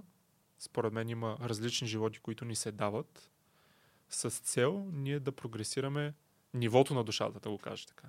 Душата е най-висшето, излиза. Да. Ти имаш определени се едно нива, които трябва да преминеш с различни изпитания, които ти трябва да ги изпиташ и да се справиш с тях, за да може душата ти да се обогати. И ти не се, тя не се обогатява като Каква е финалната цел? И никой не знае. Може би за всяка душа е различно нещо.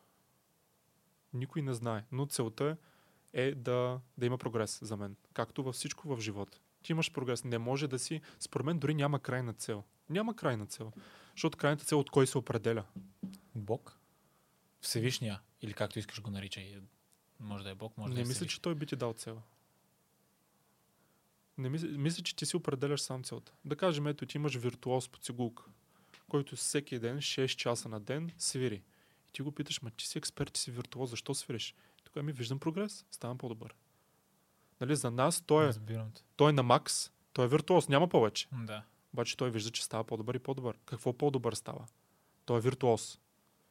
Той, той вижда в собствената си игра, вижда следващите нива, които Точно може да достигне. Според мен е абсолютно също с душата. Бог не би ти казал какъв трябва да станеш. Има си път, който ти трябва да изминеш. Той със сигурност ще ти помогне да направиш абсолютно всичко както трябва, но със сигурност няма да те държи от грешката, която ти трябва да направиш, която ще те научи на някакъв много ценен урок. Това за мен е със сигурност така. Няма значение дали вярваш или не вярваш. Това е просто много хубав начин на мислене. Защото не случайно пак западна култура, теория на Дарвина и такива неща, които искат да те принизят до едно животно. Ти си едно животно. Ти си произлязъл от животно, ти не си нищо. Аз мога да те убия и да не почувствам нищо, което е абсурдно. Дали абсурдно е това? Ние тук Да. всички ще се убиваме и няма никакво значение, защото ти не вярваш Бог, ти не вярваш в страшния съд. Ти няма да си съден по никакъв начин, защото ти, ти убиваш едно нищо, една маймуна. И затова не случайно това влиза тук, за да те принизят и за да може да кооперираш с главните хора. Кои са те? Кооперации, фамилии, кой знае, но ти трябва да действаш. Ние нямаме нищо в България, нямаме нищо. Нито производство, нито нищо износ, нищо, нищо човек. Нищо нямаме. Защо? И това не сме само ние. Нали, всички сме в кюпа. Но надявам се някой да не се променят тези неща. Той излиза, че по-скоро Всевишната цел от Бог зададена би било нещо от сорта на това да просто да винаги да качваш едно ниво нагоре. Mm-hmm. Няма финал, който да достигнеш, защото ще си перфектната чистата душа, която не съществува. Което е Бог. Нали? Което Ти е не Бог. да си Бог. Ти не можеш да си Бог. Демек, целта е да направиш така, че душата ти да се развие възможно най-близко до Бог, което е безкрайен период. Точно. Звучи доста така интересно. Повечето Като- хора, а, за да мислят така, мислят, че трябва да са вярващи. А не е задължително да си вярваш, за да мислиш така. Абсолютно. Защото ти, ако искаш да живееш един хубав живот, има определени неща, които трябва да правиш. Ако тези са нещата, които ти мислиш, че са хубави, които трябва да правиш, ми не е нужно да си вярваш. Не е нужно в Библията да е писано не убивай, за да мислиш, че не убивай не, да е хубаво нещо. Да. Да, тя религията, в смисъл, това, което всъщност следваш, не е нужно да е точно християнство, например, или Разбира друга се. религия. Ценностите ти може да си вярваш в ценностите, които си си поставил. Да, Която една от тях може да е да не убиваш или която и да е от другите, да. например. Да. Забелязваш ли нещо между другото сега за религията и споменах и те и ти и такива хора? Хора на определено ниво преминават към някаква дадена религия. Защо ме ще е така? Това е много интересно, понеже аз забелязвам, че се опитват да откъснат човека от религията доста здраво. Като откъсваш мъжа от жената, семейството Мгм. и религията, те върват заедно. А, не разбирам защо хора като Тейт, примерно, Тейт е малко интересна фигура, но той... Дори не е нужно да е тейт. Има Дори е и да е българи, тейт. които са го правили в цял свят. До едно определено ниво, че си толкова нависоко и преминаваш към религията. Защо? Ще няма по-нагоре, освен религията. Бог е, дали ще е Аллах, дали ще е Исус или който и да е, няма, няма по-висша стъпка. Ти, се, ти си мислиш, че ставаш Бог и търсиш следващото ниво. Мгм. Аз така го виждам. А Да. мислиш ли, че точно тези хора не си мислят, «О, аз съм Бог, няма по нещо по-високо от мен. Да съм религиозен, защо аз съм достигнал до тук и без религия? Хм, Интересно, не знам. Що? И аз това съм се чудил много пъти. Според мен има една доза страх. Че си стигнал до тук, обаче може да загубиш всичко. Може би това е доста... Може да загубиш всичко, може дори да не си жив, може да те самоубият. Кой знае? И ти знаеш, че вече има едно нещо, което може да ти помогне. Това е като преди изпит. Нали, виждаш някъде, дето никой не са че споменали Бог и тръгват да се молят, ходят на църква преди изпит, за да изкарат тройка. Да. Защо? Ти не си вярваш до сега, обаче знаеш, че само едно висше нещо може да ти помогне. Защо се, добира, се добираш до точно този инструмент? Молитва, Бог, религия да вярваш. Според мен има една доза страх. Не, аз затова не смятам, че има хора наистина, които са пълни атеисти. Смисъл, има моменти в живота, в който толкова силно вярваш в ако си пред това да умреш, да паднеш от скала и никой не може да те спаси, Да. има един само шанс да се хванеш. Ставаш религиозен. Да. Всеки един такъв момент искаш. Вярваш, че само Всевишното ще ти помогне да те Да. спаси. Това да оцелееш. Много интересно, защото ето, примерно, Андрю Тейт, нали, още стана а, към исляма, Да, мисюмани, да. мисиоманин стана. Какво мислиш за него? Връщаме се към темата на Мъск, нали? Според мен пак много добре контролирана опозиция, много удобен човек, много добре говори на масите, мъже, момчета, дори момичета в днешно време, някои, които се кефят, което няма лошо, но да, със сигурност една нотка а, трябва да се внимава, тъй като той промотира точно това консуматорство и потребителство, което а, казах преди малко. Със сигурност има неща, които са абсолютна истина и трябва да се правят, които той казва, Абсолютно. но в всяко управление на нещо трябва да има доза истина. И то много силна истина, толкова силна, за да прикрие нещата, които не трябва да се разбират, да се видят. Ако трябва да видим в исторически погледнат план, абсолютно всяка опозиция в дадено общество е била контролирана. Накрая се е разбирало, че е контролирана. Не мисля, че е нещо по-различно и в момента. Не мисля. Да, Със сигурност не е случайен. мрежи. Има неща, които аз не мисля, че са окей, това бе аз баща му, да е бил CIA и да е умрял без кинти в джоба. Няма как да го повярвам. Нали? Тук хората в България не си оставят хората да умрат без кинти в джоба. Дори да си бил бивш военен, какво ли не, няма значение. В Америка ли ще го направят? Някои неща, не- със сигурност не казвам, че богатството ме е оттам или нещо такова. Не, не, не. Това е ясно, че не е. Просто а, сторителинга е много по план. Разбираш, прекалено по план е. Пре- Прекалено известен план. От нищетата към успеха с определени направени стъпки през живота. Прекалено направено ми е. Прекалено добър сценарий изглежда. Което е много удобен сценарий за младите, защото те точно това трябва да релейтнат. О, и аз нямам са пари. О, и, и на мен баща ми не е вкъщи. Нали, как сме били и двамата. Да. Нали, не случайно това се бута, защото в момента семействата са разделени. И ще релетнат още повече хора. Аз нямам баща и аз ще успея. И аз искам богатито и няма лошо да искаш богатито, но щом вземеш богатито, какво искаш тогава? Да, то това е момента, в който стигнеш. Точно както това, което спомена по-рано, че стават религиозни в един етап. Ми ти Да. купуваш всички коли, които си искал, всички къщи, които си искал, всички почивки, които си искал, си отишъл. Ами то какво остава след това? Ти си на 35, например, Да. и си постигнал всичко, а, което е финансово в живота, което можеш да постигнеш. Ти какво ще правиш след това? Мисля, ако да живееш до 80, да. ти имаш още колко 40 плюс години, Да. в които ще живееш. И какво? Какво правиш? Какво правиш ти в това време? Много ми е било интересно, когато хората се молят на Бог и не благодарят. За това, което им е дал до сега ли? И не, просто ти си изправяш една молитва. Примерно аз отивам в църква преди изпит, преди почти всеки изпит, между ти не знаеш сигурно, но аз Ходил ли си? преди всеки изпит. Сериозно? Ако не, аз баба е ходила вместо мен. А, и се ходиш за благодарствена молитва след това.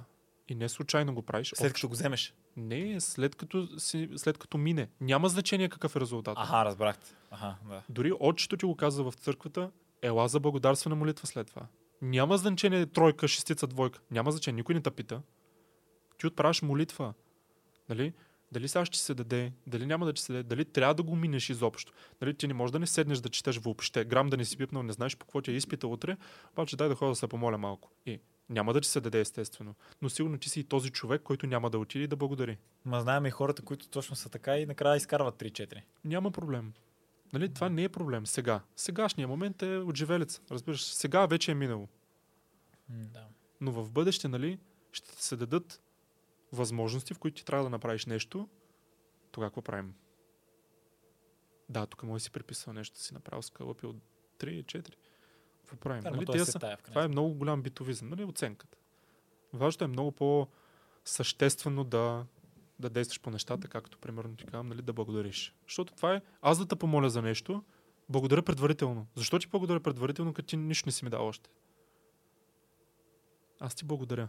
Нали, по същия начин са и тези хора. Много хора искат, искат, искат, искат, но никога не благодарят за това, което искат. Да, той им се дава, дори ще им се даде. Обаче трябва да благодариш. Е, това са първо също някакви такива ам, основни неща, които може да се научи дори и дете. И нали, започна от Библията. Нали, трябва да се благодари. Трябва да почукаш, нали, за да намериш. Да. Да потърсиш, да поискаш. Да, поискай. Но трябва да Но трябва да благодариш. С уважение. Се дава, естествено. Така че, да. нали, Тейт е много добра фигура. Със сигурност много ценна фигура за нашето общество в момента, но не трябва му се дава 100% вяра, както на никой в живота ти. Брат убива брат в днешно време, не можеш да вярваш на никой. Да, бе, то е Приятел, ясно. като ти кажа, ти не ми вярваш на 100%, кажи да, не ти вярвам на 100%. Защото аз на себе си не вярвам на 100%. Утре може да ми штръкне нещо и да направя нещо, което никога не съм вярвал, че ще направя. Вярваш ли си в този момент? Не мисля. Това е интересно, защото какво значи вярваш си като цяло? Понеже, така както го каза, да вярваш на друг човек, на 100% да вярваш на друг човек, то ти точно не си в, ко- понякога не си в контрол на собствените си действия. Да. Камо ли на друг човек? На друг човек. Абсурд. Ето, примерно, говорих за Войчо, винаги когато съм направил нещо, нещо по-съществено за мен, той ми каза, да, нали, супер е, не ми дава супер много хвалби, за да ме приземи, да не си мисля, че, са голяма, че съм Да. голямата работа. И аз го питам, «Абе, ти не вярваш ли в мен? Той, «А, как ще вярвам в теб, аз в себе си не вярвам. Винаги това ми казва. Така е. Да, винаги това ми е казал. Аз в себе си не вярвам, в теб ще вярвам. Така че а, трябва много да се внимава. Особено ако ти си в такава позиция, където ти си на всеки телефон, във всяка секунда, на всеки едно, едно момченце, момиченце, няма значение кой, ти не си случайен, ти не можеш да си случайен. Не може да ти се позволи. Да, тези канцелейшените, бановете със сигурност принизяват до някъде ситуацията, но мисля, че пак е част от играта. Да, защото и затвора. ако се замислиш, между другото, а, те, щом имат контрол върху собствени социални мрежи, Да. говориме, да кажем, Facebook мета, например, и казват, ние банваме Андрю Тейт, не може да продължи да ми излиза Андрю Тейт. Няма как да ме убедиш, че няма някакъв начин аз никога повече да не видя негово видео в интернет. В смисъл, те контролират мре... социалните мрежи, имат с най-добрите софтуери, всичко лицево разпознаване, каквото и да е. Качили се клип само момента да бъде свален. Да. Не, аз виждам постоянно негови клипове. Бай, точно какво ти кажа? Какво ще решаваш? Какво ще решаваш, че Нямаш нямаш, нямаш пари? нямаш пари. Значи, който има пари, той управлява нещата. Той решава. Те банват Тръмп и искаш да ми кажеш, че Secret Service няма каже, доведете ми го това. Как ще банва президента? Направи, някой направи ли го това? Не. Защо? Значи той има повече власт от президента. Да. Той може Именно. да прави каквото си иска. Това, между другото, аз не знам как, как въобще го позволиха това да стане и Тръмп. Защо? Всъщност Тръмп нищо не направи, май. Какво ще направи? Какво ще направи? Той съди цялата държава за изборите и какво стане нищо. И Нищо те не него се опитат да го вкарат за колко 7, 7, 7000 години или какво беше в затворите да го нищо. Да, като Алекс Джонс да трябва да плаща 2 трилиона на, на семейство. Санди Хук ли, кои бяха. Нали, това са абсурдни Да. глупости. Но Да. показва, че това има супер много власт. Имаш предвид социалните мрежи конкретно? Социалните мрежи, хората, които държат соци- социалните мрежи, хората, които държат тези хора, нали, тези хора държат властта. И кои си тия най-отгоре Е. тогава? Всеки държи всеки. Аз ако знаех, ние щеше да седим тук. В момента щяхме къде да сме. И ми не знам, може би под други имена. А, да. Така да. че никога няма да разберем. Никога няма да разберем кои са тия хора. Те не се знаят по имена, не се знаят лицево. По никакъв начин не можеш да ги разпознаеш. Ти можеш да ги видиш по улицата. Няма знаеш, че сте. По никакъв начин. Дали мога да ги видиш по улицата? Що не? Никой не знае кои са. Никой не знае кои са. Би ли, трябва рис- би ли охрана. рискувал да те блъсне кола, случайно? Що? Що не? М, не знам. И да ме блъсне, има хора, които да си действат. Не мисля, че това не е помислено Е, преди когато това. имаш висшия контрол, нямаш интерес да... Дори да умреш, Слушай, не, нямаш може, не може да си има виж контрол от един човек. Това е, Е, то е невъзможно. ясно. Това е невъзможно. Да, да, това е ясно, да, това да. Защото хората правят грешки. Не може да се позволи да има огромна власт на един човек, тъй като той ако направи грешка, особено на такава позиция, нали, нещата ще са Те последствията това ще са са доста фамилии. големи. фамилии, Фамилии, и те да. работят в унисон. Да, работят Да, заедно. да, фамилиите имат определени сдружения, определени неща, които си контролират хората и ти дори не можеш да кажеш а, как изглеждат. Да, ти можеш да знаеш името, но нито ще разбереш, че той е от тази фамилия, нито нищо. Да, и да го виж на улицата, няма го знаеш, че е той. Да, какво Сорос, като идва в България, да не са му постивали червен килим или нещо такова. Ами, не, Сорос си идва Сорос. Нали, всички знаят кой е, но... Така че, и той дали е човек, също много интересно. А, какво да е? и, нали, известна темата за рептилите. Също- За рептилите. Да, знаеш, знаеш кога почнах да се замислям, че това може да е реално? О, тук влизаме дип. Знаеш кога? Кога? Чувал си много наши легенди за змии и лами, нали? Е, да, имаме Те доста имат- фолклора. Те имат а, много такива човешки характеристики. Примерно ламята не са казвали, тя е пълзяла по земята, ми не, тя е взела този човек, говорила еди какво си. Абсолютно човешки характеристики описват Да. в легендите. Защо? Това не е само в нашата култура. Аз лично на моето село имам такава много известна легенда. Село Русо Кастро, Русината дупка, където а, е казано, че Ламя е вземала там жена, нали, известна легенда, който иска може да отиде на 40 минути от Бургас. Много хубаво място, много хубава дестинация. Тези легенди не са, не са случайни според мен. Не е случайно в Китай са имали тези тип дракони, нали, такива неща. Това не може да дойде от никъде. Според мен. И да ги описат с човешки характеристики. Значи животното си е животно. Ми не мисля, че ще го направят. Ти създаваш нещо, което да всява страх и му даваш човешки качества, за да има още по-голям авторитет от върху Или хората. просто са описвали нещо, което са виждали. Еми. Смяташ, че драко... смисъл, какво би казал, че летящите дракони, които са ги рисували в Китай, има Що? шанс да бъдат истински създания. Има толкова шанс, колкото и няма. Да, реално. Не, не е ли готино да си помислиш, че това е съществувало? Това е супер готино да Това, си това влиза дори дълбоко като е, египетските богове. Защото те са Да. били изобразявани с животни, Да. основно, но те пък са били с животни, не с. Не мисля, че с някакви специфични, странни създания. Не, те Доколкото просто знам- са почитали някакви дадени животни. Сега, кой знае, може да е имало нещо, което ние не знаем. Със сигурност има такива неща, които ние не знаем. Обаче е интересно да си ги мислиш тези неща. То, то е, това е интерес. Да мислиш.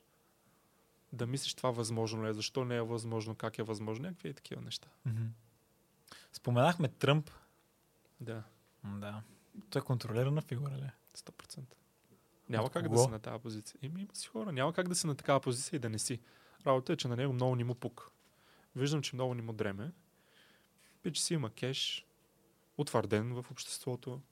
Сега, няма как да си президент и да не си контролира. Няма как. Путин какво беше казал? Всеки, всеки има някакви идеи, някакви неща, обаче идват ли момчетата с Черните костюми. и костюмите, изведнъж тези идеи изчезват. Защо? Сега, факт е, че Тръмп се представи много добре. Много добре. Много добре. Спрямо също- Байден особено, нали? Това там е трагедия. Това Аз е лично дъното. много харесвам Тръмп. Да, Наистина, аз. много, много отпреди. А, гледал съм Апрентис, нали, това беше много готино да им кажа в лицето, че си уволнен. Нали. Те, мега мъжко.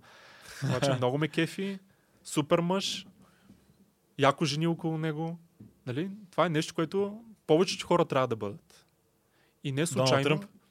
Ми, да, да се, да се стремиш към нещо такова. Защо не? Защо не? Като имаш предвид, че между другото, аз не знам дали знаеш, те бяха забранили всякакви религиозни неща от сега при Байден, при Обама. Не можеше да се казва Бог и такива неща. И Тръмп го върна обратно. Нали, какво се казваш? Не може Happy Christmas да казваш. А, трябваше да кажеш Happy Holidays. Не може да кажеш Christmas. Това е нещо А, те религиозно. бяха може. и махнали в училищата часове по... Нали, мисля, че в Америка. Да, тук да. мисля, че преди години имахме, сега не знам дали има. Имали сме, да. Аз, аз си спомням в първи клас, не знам, останал ми е спомен, имах, имаше опция, ако искаш да имаш по религия Да. Това е много хубаво. класове. Не, мисля, Да. че, не знам дали бяха точно в училище. Май ги таковаха, правеха ги групово. Да, да. Но да, това го няма от години тук и там, там май го е имало доскоро. Тръмп преди всяко рали, преди всяко ам, излизане на сцена, се моли. Се моли с хората около него. Много малко хора го знаят, защото не го дават по телевизията. Но да, той се моли. Моли се като излезе на сцената ли имаш предвид? Преди да излезе на сцената се моли. С, хората, Самостоятелно. с хората до него. Близките му имаш да, ли? примерно екипа му, който ще му помага и такива Аха, неща, се молят. Така ли това не го знае? Да, включително, мисля, че бях гледал клип, в който една жена просто е така от никъде, чернокожа. Казвам, може ли да се помоля за теб? Просто е така да, да мине всичко добре, да, да е всичко при теб добре. И той каза, да, разбира се, много ще се радвам и се молиха заедно с някаква рандъм жена. Байден кога ще го направи това? Да се помоля. Какво означава да се помоля? Брат, той не може да върже изречение, не може да го изкаже. Смешна Камо ли да молитва да... Знаеш кое е много по-смешно? Знаеш ли нещо за българската политика? Никой не знае нищо. Обаче всички знаят много за американската политика. Защо? Виж, това е пак на влизането. Защото тук все едно всички ти е готово. Нямаш си и представа какво става. Днеска идва един, утре един. Нямаме, Ма то няма значение. нямаме правителство. Ми, ние живеем без правителство. Па, ще продължаваме. Обаче гледаш там в Америка по-интересно. И хората се интересуват повече. Ама там сякаш, сякаш, виж, усеща се разликата. Примерно, когато Байден, сега както е на власт и когато Тръмп беше на власт, имаше разлика в това какво се случваше в Америка.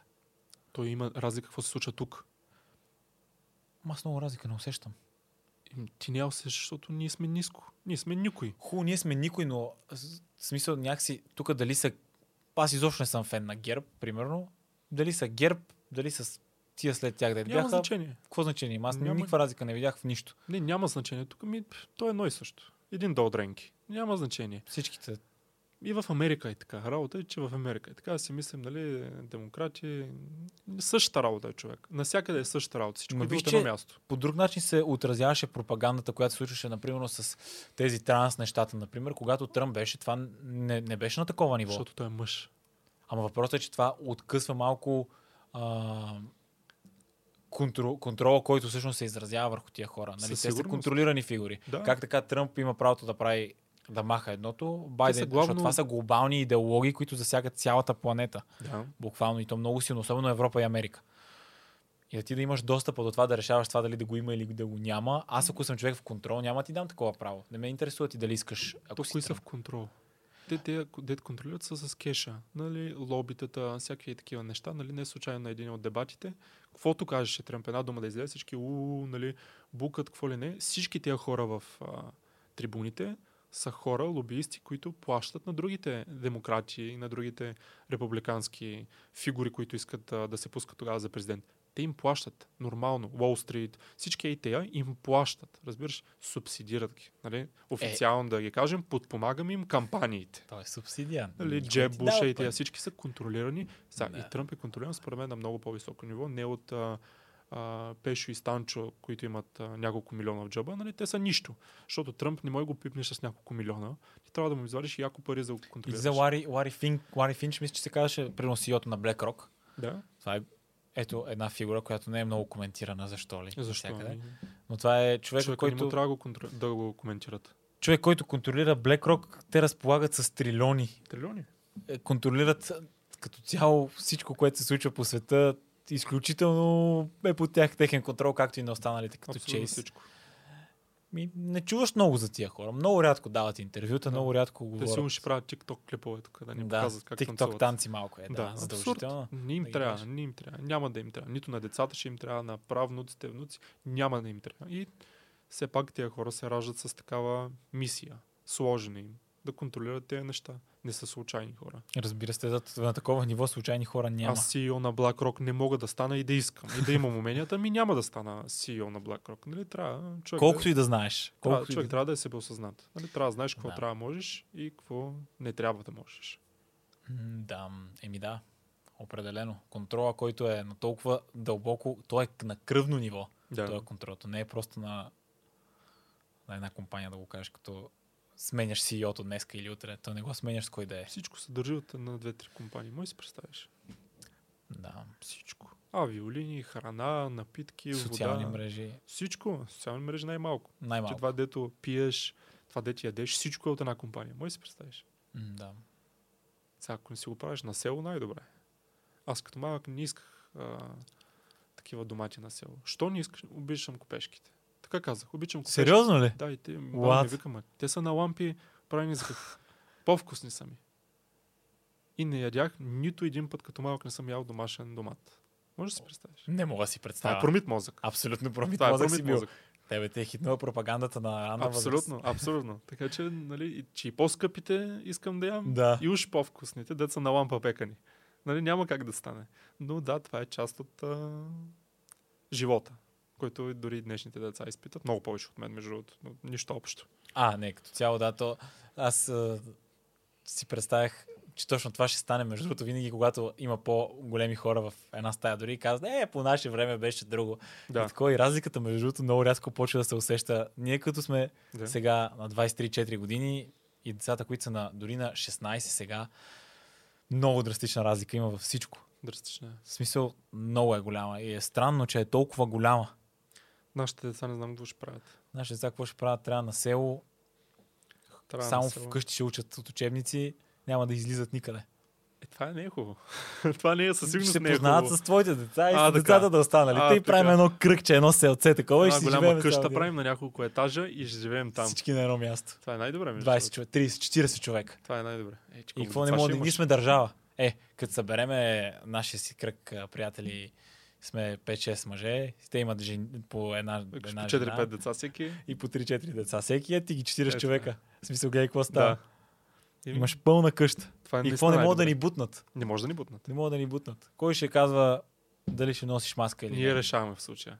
А, Знаеш, Ние Няма решаваме. как. Как, Байто ще каза, ние решаваме в случая. в случая ние решаваме. Няма, да- ще имаме парите. Да. За... Тръмп. Тръмп беше казал, че ще изкара, ако влезе президент, ще изкара цялата информация за извънземните. Той нищо не направи. Е, той Що? Обаче, защо? Той може да си е мислил, че има нещо, обаче влиза и му вика чай сега. А, ето една, едно, да, всъщност, доста интересно свързано с извънземните. Илон Мъск е строго сигурен, че не съществуват извънземни и винаги казва, че нали, ако някой ще да знае, той ще да знае, ще да ни каже. Ще ни каже, а. Това е много интересно, понеже хора като Боб Лазар, който знам, че знаеш кой е, аз... Мнението ми с извънземните е много, много така... Виждал ли си? Не съм виждал. Не съм виждал, не, съм, не познавам и никой, който е виждал. Така че... Виждал съм, ама няма. Да, виждал Нали? съм, ма няма, както се казва. Да. Много интересно. съм Смисъл, не виждал НЛО. защо. А? Аз съм виждал НЛО. Къде си виждал едно? Нямаше ток в Бургас съм, нямаше ток и стоим на терасата с баба. И си говорим, какво да правим? Няма ток. Излизаме на терасата и гледаме. Гледаме, гледаме и веднъж виждаме едни като светлини в небето. Три, четири, не мога да се сетя, беше преди много години. Движат се, обаче почнаха да се движат рязко. Много рязко почнаха да се движат. И ти гледаш, няма фенери, няма нещо, нали, да си помислиш, пък и това много нетипично движение за самолет. Нали, абсурд толкова бързо Е, да, се ако движи. прави така, няма такъв Да, самолет. напред, назад, нагоре, надолу, навсякъде. И това са няколко. И в един момент просто изчезнаха. Просто така се изключиха. По едно и също време край. И седим с баба, споглеждаме се и си викаме, бе, това нещо... Тия цветя тук какви са, какво, какво, на какво мирише нещо да не ви е... Да, но нещо не, не беше както трябва. И ни си казахме, че това е някакво НЛО. Сега, НЛО какво означава, нали? Неидентифициран летящ Летящ обект. обект. Нали? Не казвам, че са извънземни. Просто не знам какво е това. И е НЛО. За мен. Да, както го обясняваш малко стила на тези, които Боб Пазар Малко да. коментира. Сега, колко и те са извън, дали са наистина от друга, друга планета дошли тук, Мгм. е различно от това дали са с по-специална технология. Мгм. Защото си- Кой знае, сигурно има някаква технология, никой не знае въобще, че съществува това нещо. Той и тя е... смахнат ли е според теб? Кое? Смахнат ли е? Смахнат. Не бих казал. Човека е много интелигентен. На колко процента му вярваш? На колко процента? На 70. На 70? Да. Или 65-70%. И аз може би съм на 60.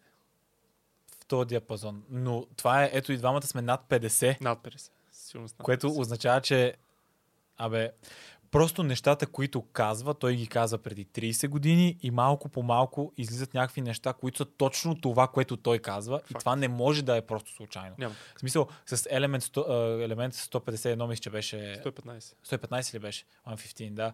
А, това се откри след това. Оказва се, че ето това съществува. Той Те говори го за това. откриха за по-малко от милисекунда успяха да го възпроизведат, нали, някакви такива много за фракция от секундата. Няма нищо, никакво значение. Но е съществувало за някакъв момент от историята, което е факт, нали? Да. Пича си го е взел в тях ли там, какво беше го Да. откраднал. Нали? Сега малко... Нали, те му правят рандъм слот, влизат просто в тях и търсят дали го е извадил този елемент. Ми... Защото той, той не, не споменава, нали, не коментира. Когато го питат имаш ли го в теб, той нищо не казва. Казва, че няма да каже Няма дали да го има кажа, или не. със. Аз щях да кажа не. И аз ще да кажа не. Това е много интересно, защото не казва не, нямам го. А казва няма да отговоря. Той казва, Кой да, знае? имам гума, не искам да ви кажа, че го имам. Това означава това. Кой знае? Не мога да разбера, що го, така го завуалира. Според мен, когато някой има някаква тайна, ама някаква много грандиозна тайна и в момент, в който почва да изкарва пари от нея, почва да ми става малко... Той как Точно. изкарва пари от... А... Ими има документален филм, прави семинари. А, Прави семинари? Да. Документалният филм, който е за него... Те са два, мисля, че ако не се лъжа. Аз съм гледал само един по Netflix, който беше. Документалка. Да, по Netflix има един, има един в YouTube, който аз гледах, който е от а, едно друго момче, мисля, че е направено. Не е същия, който е в Но Netflix. официална документалка. Моля? Официална документалка. Не. Май не е официална. Е, Беше. ако не е официална, те може да си правят някакви любителски Да, а, май, е- филмчета. май е в някакъв такъв стил, не съм сигурен. Просто Но в момент, в спомен. който ти почва да изкарваш пари от тая тайна, малко ми е странно. Малко ми е Ама- странно. Ама той говори много отдавна. Той кога почна да прави пари? Когато на кога от Е, не документалката? знам. той го каза от преди 30 години, не го е казал вчера. Еми, И да са направили документалка по това. В смисъл, Малко е. толкова години. Говорим за много години вече, които той твърди това, нали? Скенера с костичките. да, това е смисъл, ненормално. неща, които просто ти това ми го каза, че кога 70-те години или Да. 80-те, не знам си кога това. Просто аз не мога да повярвам това сега. Не сме виждали такова нещо. Няма и да видим тогава, но Ние има. имаме фингърпринта на телефона. Това е за нас уникално. Нали ги показаха тези машини? Че реално ги има с четенето на коста. Да, да. Да, което доста, доста така бих казал. Нали, Супер напредничево. Ти може да си представиш сега какво има. Сега какво има. Може да си представиш. Не можеш. И аз не мога. Особено този елемент, нали, когато тогава не го е имало, а те са си го имали доста добре, нали. Сега дали е от този обект, който са изследвали, дали са го имали отделно ли, те се, все пак са опитали да го ревърс инженернат все едно, за да може американските войни да го използват. да, Това е било преди колко години? 50 години. сигурно. Може и повече да е било. За 50 години те какво имат? Може да си представиш? Аз не мога. Честно, наистина дори не мога Наистина, да ми го поберем. Нямам представа. То, то всъщност това е, че ние дори не знаем от колко време го изследват. Ние знаем тия неща от Боб Пазар, то това могат да го имат от 200 години. Може и пък да е тотална лъжа. Може да е тотална лъжа, разбира се. Абсолютно. Абсолютно. Може да е пълна лъжа. Това е интересно. Аз се замислям нещо, което той споменаваше, а, че когато се е опитал нали, да натисне гравитационната машина, която не, същ- уж не, невъзможно да съществува такова нещо, а, че му бута ръцете и това, което, което казва, мисля, че казва, че го пускат. И ми е интересно какво значи, че пускат машината и той я пробва. Нали? Как го пускат? Ми, Мисъл. може да пусне някакъв двигател или Нали, нещо такова. Много ми е интересно просто, нали, то, дали е вярно, дали не е вярно, няма значение, но е просто много... Всичките неща около това са толкова интересни. В смисъл, според мен това, което, е, което ни кара да ни е интересно, е просто всичката мистерия около това нещо. Точно това е. В смисъл, извънземни, някакви неща, дето летят из космоса, някакви машини, дето правят неща, които са невъзможни уж да стават или възможни, кой знае. Има много готини теории за много неща и то това е готино, че е теория. Ако представи се, ако се докажем и те всички ще спрат да говорят за това. Няма да е интересно. Всички говорят за Бигфут от 100 години насам, сигурно и 200 години насам, и ако го видят Бигфут, край, спира. Бигфут е намерен, ето живее и тук има си колипка. Ще бъде сензация за два месеца и толкова. Това е. Това е. М, да. И Discovery могат да правят пари от а, някакви предавания, които търсят Бигфут, а, търсят стъпките на Хитлер, някакви такива неща. Всичко, което се намери, ти спираш да влиза, а, спира да влиза дохода. Да. И затова повечето неща е окей да са мистерия, защото ти продължаваш да печеляш столетия. Пари. Нали? Всичко се върти около тези прословути хартийки. Вече и не хартийки, вече и блокчейн и такива интересни. Като заговорихме да, за нехартийки. За не хартийките. Не можеш да пипнеш, не можеш да видиш, обаче ползваш пък. Еми да. Много интересно. А биткоина? Биткоина за мен е пълен скам. Биткоина? Биткоина е скам. Добре, сега това е интересно. Тук имаме много различни мнения. Защо е скам биткоина? Защо първо ти мислиш, че не е скам? Какво знаеш ти за биткоина? Биткоина е код. И това е. Все едно да ми кажеш, че си програмирал една детска игра и аз да ти кажа, тази игра е скам. Просто Мгм. която Да. едно човече подскача. Един код, Да. който е може да го провериш, може да го видиш как работи. Не виждам скама в кода. В смисъл, къде е скама е въпрос. Да. Той е един код, който извършва определена дейност. Каква дейност?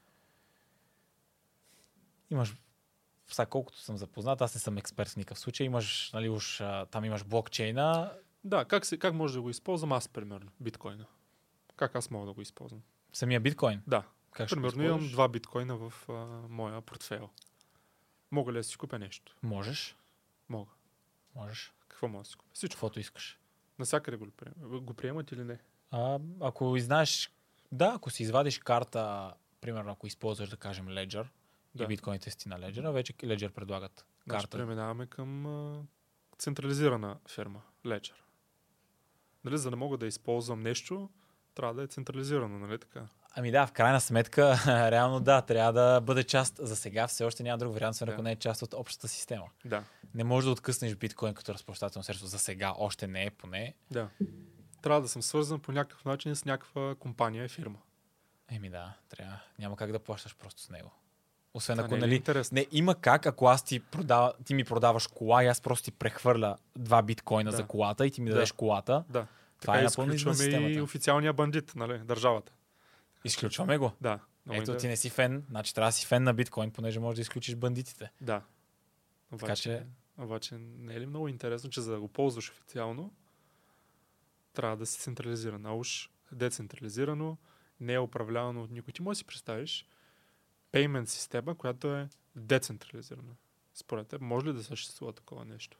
То съществува, понеже блокчейн работи по този начин. Просто не е наложената система. И Да. според мен това е единствената причина, поради която не може да се наложи. Да.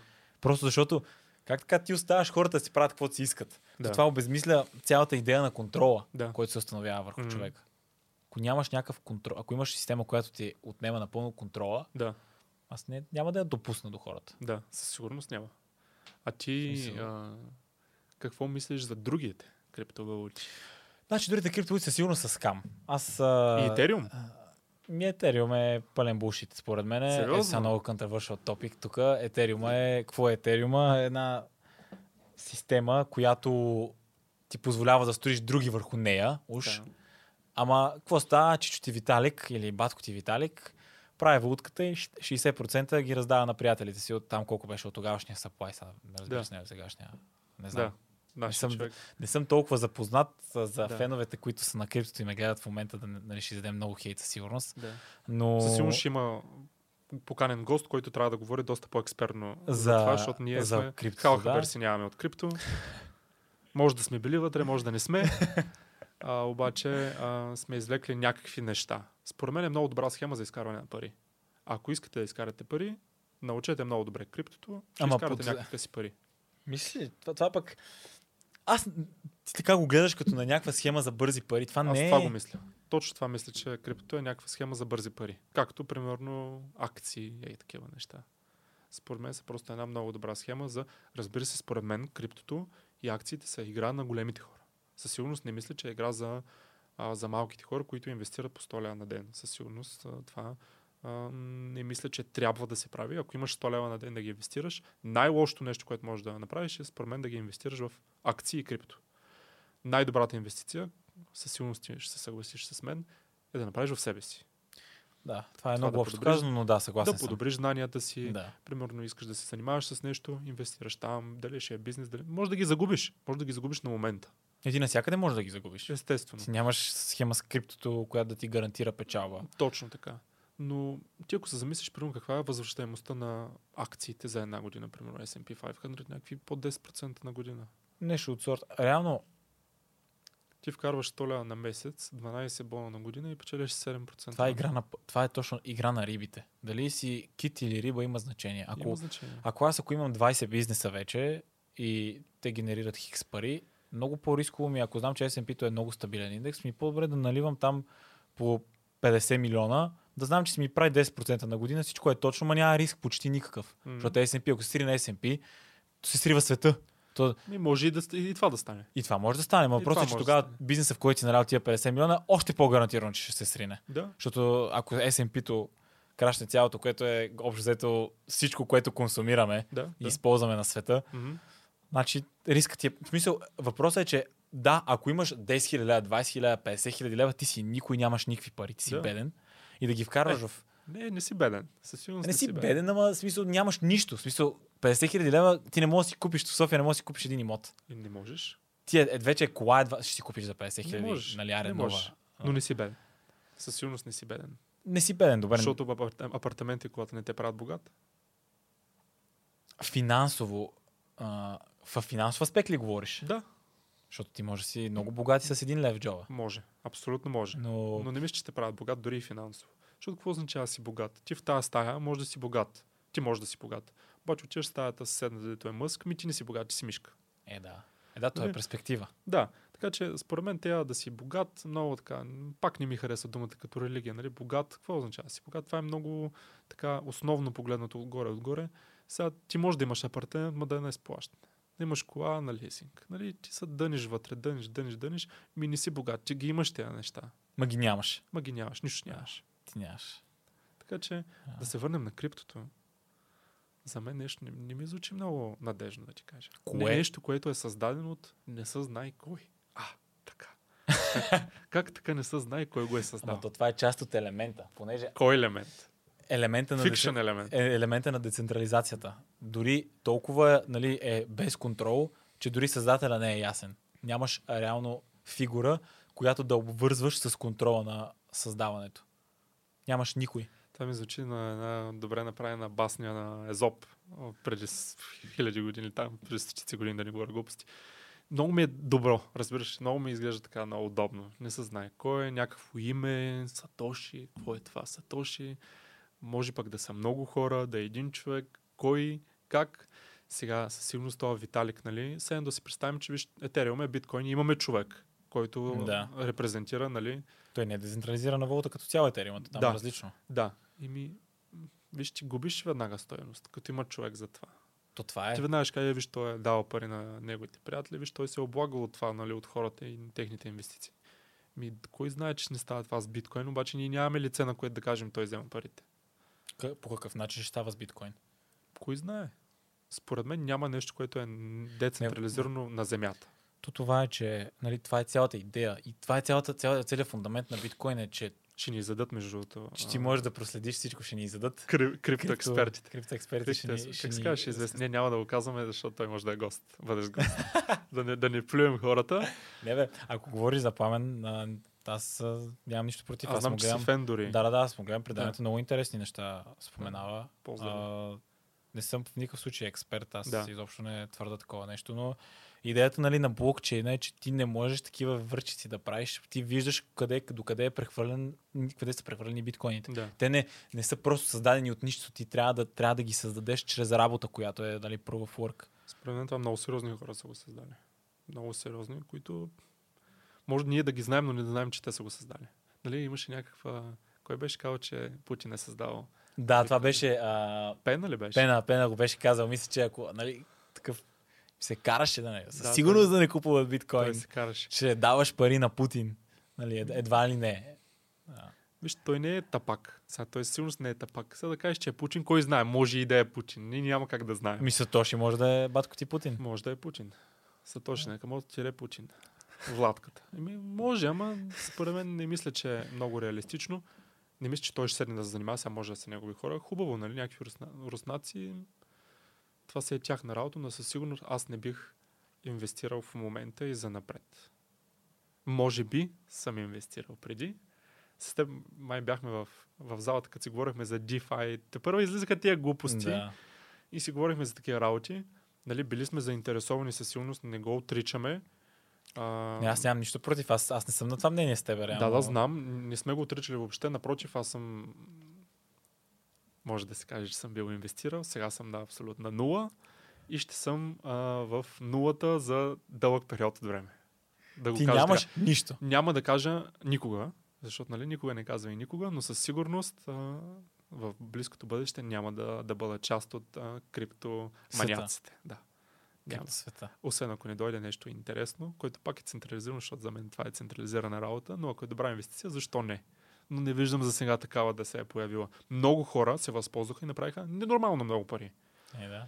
Но работата е, че тези хора, които направиха много пари, не мисля, че ще ги задържат за дълго време, тъй като те не знаят какво е да направиш много пари. Да, те ще ги направят, но може да направиш 10 милиона. Никакъв проблем. Много хора са ги направили тези 10 милиона. За колко време ще ги задържиш тези 10 милиона? Защото ти днес имаш, утре нямаш. То това е, че не е просто до това да направиш пари, Да, понеже ти трябва да имаш знанията, даже е меко казано как да оперираш големи суми пари. Да. Не е толкова просто, нали, всеки си мисли, ей сега ще, аз ще направя тук 100 милиона и ще стана месията. Да. Нали, не става така. В смисъл, да знаеш как да имаш 100 милиона, да ги задържиш тия 100 милиона, даже не да ги да растат, да ги задържиш. Да ги задържиш е много. Това добре. е толкова сложна работа, Да, че е просто... Нали, аз нямам представа, защото нямам такива пари, Да, разбира се, но предполагам, че е много сложна работа. Ми ти си представи, ти имаш парите и те седят и там във ъгъла. Всеки иска да ти ги вземе. Всеки. Че дори аз си казвам, аз няма ги пипам. Въобще не ми трябва да ти. Аз имам 5 лева в джоба, ще да взема една поза, една баничка и това е. На мен не ми трябва тези милиони. Аз мога да си купя с 5 лева. Обаче всички искат да, да посегнат към този ъгъл. Твои приятели, семейство. Някои Нали, не случайно хората, дет печелят от тотото, там бягат в някакви страни, нали, защото първите, които ще посегнат към са семейството. Да. Братовчеди загубени, никой не си знаел, че имаш този братовчет, обаче в този момент Се разбираш. появява и Появява се. И разбрах братовчеда, че си купил там или каква си кола, откъде? Тотото. Ей, на мен няма ли да купиш една, нали сме братовчеди? Така че тези неща са много трудни за задържане, голямата сума пари, защото всеки иска да грабне дял. Това е включително и с бизнесите така. Много трудно могат да те оставят да, да верееш без някой да те полива. Това е много трудно. А ти искаш да те поливат, за да растеш. Защото иначе растеш супер бавно. И като някой ти предложи да те полива и ти си, о, сериозно ли? Това е много интересно, защото особено в държава ето като България, която със сигурност контролът е на доста високо ниво в високите бизнеси, според мен. Не знам дали е вярно. Сигурно. Дали има път, без да си част от а, тия схеми, според тебе, да правиш стабил, стабилен кеш? Какво означава стабилен кеш? 100 хиляди на месец. Не, няма как. Няма как. Казвам, че няма как. Никой Сега няма много хора ще ми кажат, а, е много такова песимистично мислене, а, много ограничаващо, мислиш, че си поставяш небе, може да ги изкараш тези пари, естествено. Не мисля, че можеш. Не, ти можеш да ги изкараш. Да, можеш, но по определен начин, където трябва да следваш определени правила, което абсолютно нормално не е нищо ново, нито в България, нито в света. Всичко прекалено добро трябва да бъде част от нещо, защото ти не можеш да верееш сам. Това е невъзможно. Сега, дали а, можеш с 100 000 на месец? Ми... Не. С, според мен не. Според мен не. Има прекалено много хора с власт, които може да те харесат. Сега, дали е така, дали не, ние може да си мечтаем, да четем и какво ли не, ама никой не знае.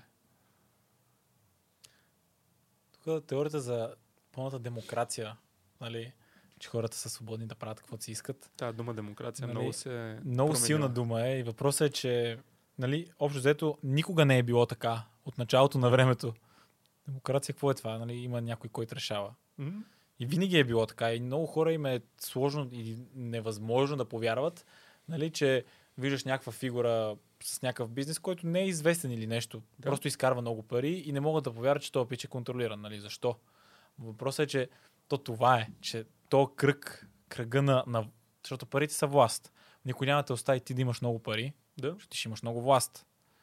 Не можеш просто да имаш тази власт и Не тези можеш. пари. Да. В смисъл, ти можеш да го постигнеш, както казваш, под определени правила и като си знаеш мястото. Много е важно това да си знаеш мястото. Наистина е много важно. В книгата към себе си на Марка Врели, аз се чета всеки ден. Ти мислиш, че знаеш, че я чета Да. всеки ден. Преразлиствам си и чета нещо. Нито поред, няма такова нещо. То Ще- няма ред там, то ще те са където мисли хвана. на Врели. Първата глава много ми хареса. То се води първата книга. Нали? Първата Да. книга. Там. а, 20 ли бяха, извиняй, нещо такова беше, че бяха. Не, не се водят 20 книги, те са някакви негови записки от неговите дневници. Уж, Точно така, да. И в първата глава започва какво е научил от всеки. От, маш, от а, баща ми, от майка ми, Честно. от а, сестра ми, от такива неща.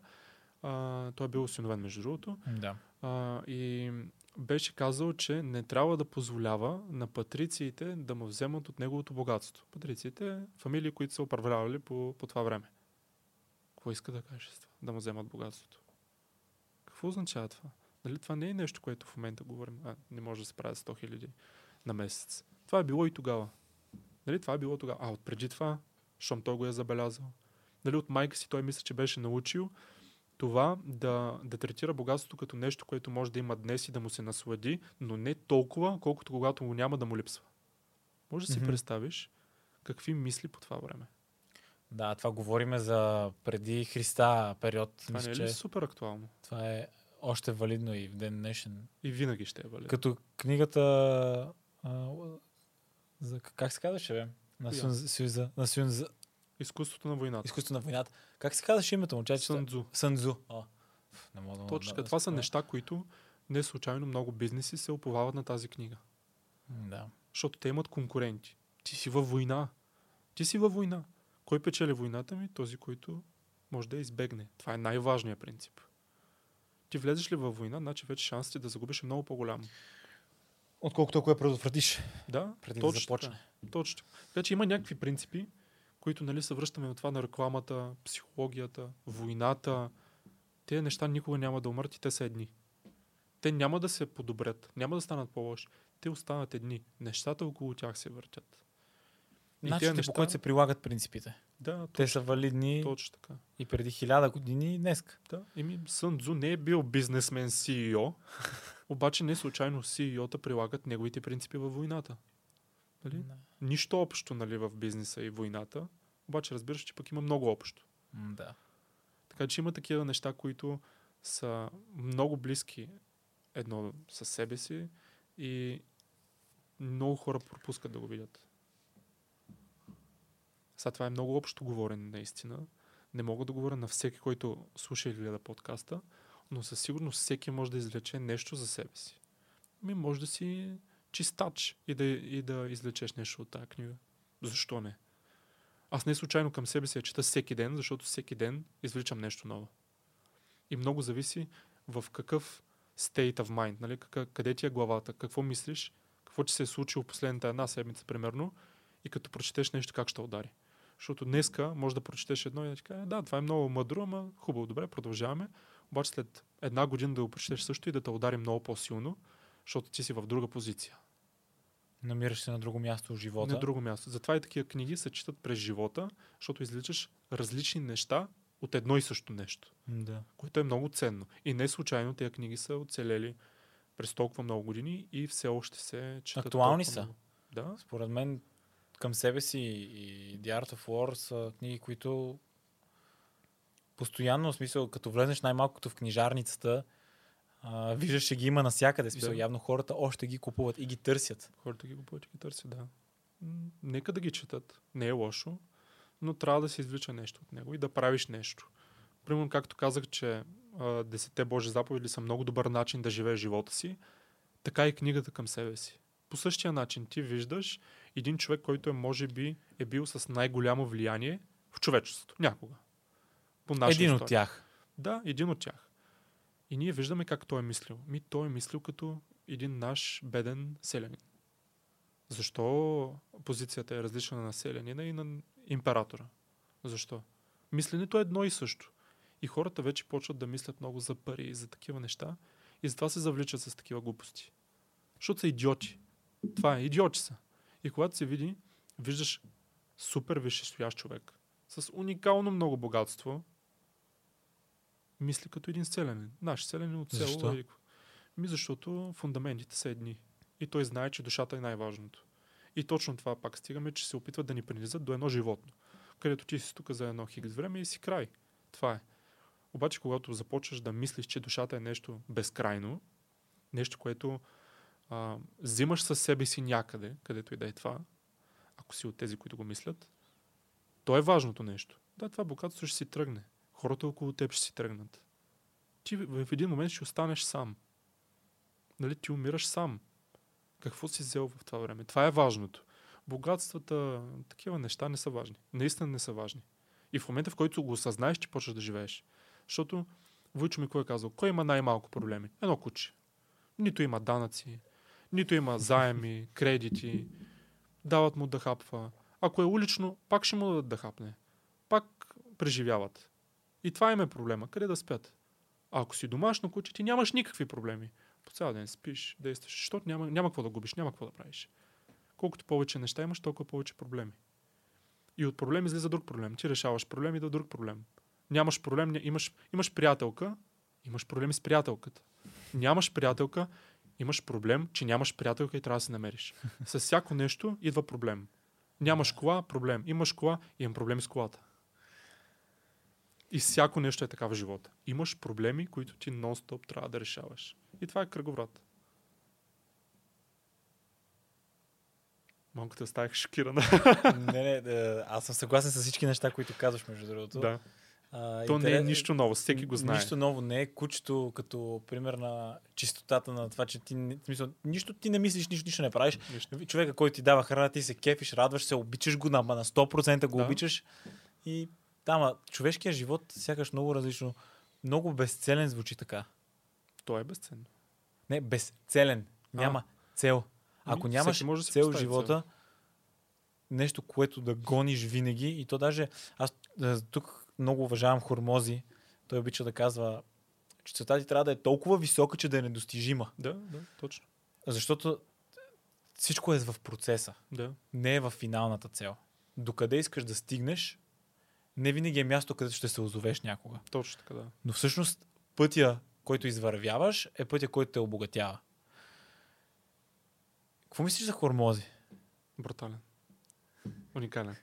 За, на колко е на 33? 34? 30 и нещо. Ненормално. е. Не знам на колко е. Това е супер мъдър човек. Това е много мъдър човек. Аз го гледам с, а, с един мой приятел, Сънито от Бургас, ако слуша, супер много поздрави, да да е добре. С него гледахме хормози, когато той а, използваше фитнеса за начина на, изкарване на пари. И снимаше тренировки как да станеш супер здрав, ама да изглеждаш enhanced. Нали? Това да ще е било отдавна, сигурно. Супер много време. 5-6 години? Повече. Повече? Повече. О. Да изглеждаш на зоб, да изглеждаш готин, да имаш голям трапец, голямо рамо, голям трицепс и да изглеждаш на зоб. Това му беше неговия йог тренинг, се казваше. И много хора между другото тръгнаха по него. Тренираше врат супер много, нали, и такива неща, които те правят да изглеждаш все едно си на зоб, обаче си натурален. Да.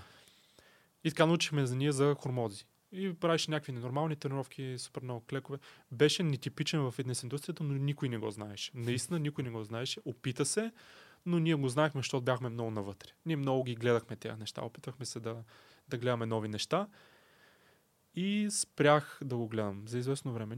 Нито чувах нещо от него, нито гледах, че е качвал нови клипове. Той не качваше, наистина Да. той не качваше. И един ден го виждам с дълга коса, дълга брада, някаква шапка. Викам си, какъв е този пич? И виждам това Алекс Хормоз. Абсурд. И се връщам и гледам, да, това е същия пичага, който аз следвах преди 100 години за тренировки. Да. Я да го видим какво прави. Яко кеш, яко бизнес, я да чуем какво говори. То човек говори с а, Божието слово след толкова дълбоко от себе си някакви такива уроци. И си казвам, това не е човек, който аз следвах. Който е много хубаво, защото човек се е променил. Нали, много хора си мислят, че се промени лошо. Това е хубаво в случая. И почнах да го гледам, почнах да му слушам клиповете и съветите, които даваше. Ненормален. Наистина ненормален. Не случайно ще, ще е много голям. Още по-голям, отколкото той е. Ще поставя нещата в перспектива и за хората, които слушат. Много хора си мислят, че качването в, да кажем, в TikTok, в Instagram, един път на ден, о, това е супер често, защо толкова много?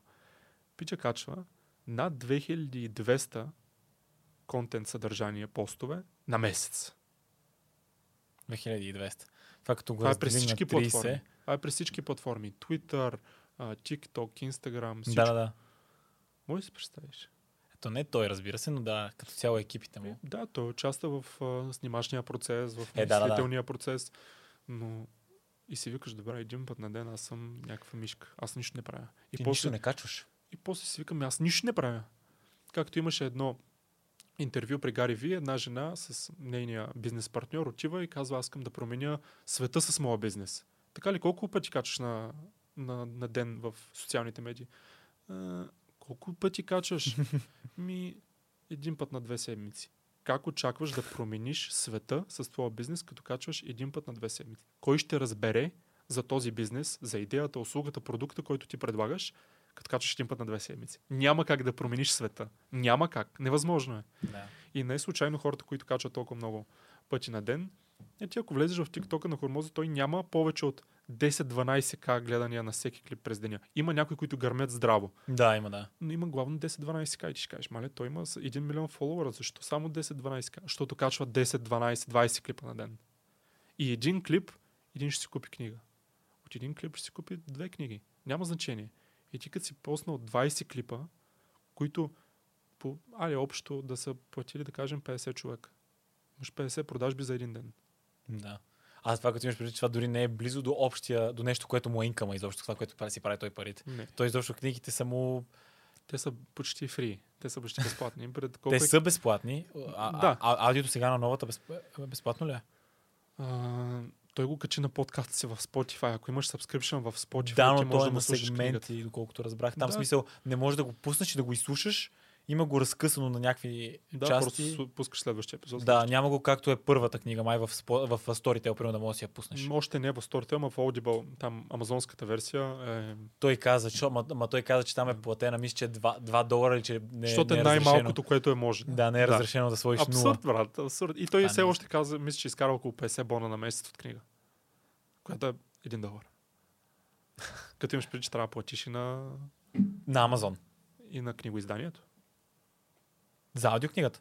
Не, на физическата. Е, за физическата дама, тя физическата колко струва? Е, по-скъпо е. Физическата е скъпичка. Да, 14 долара. 14 долара е за американците. Аз исках да си я поръчам а, втората книга. Тук нещо от а, немския Амазон беше 120 евро, примерно. Е, нещо той сам такова. си каза, още като я пускаше, каза, че просто те хората от Европа, сори пичове, обаче Нищо доставката ще излезе повече от книгата. Да, много Какво да направи? Да, Обаче това, което го направи с лонча на книгата. Да, значи той просто е...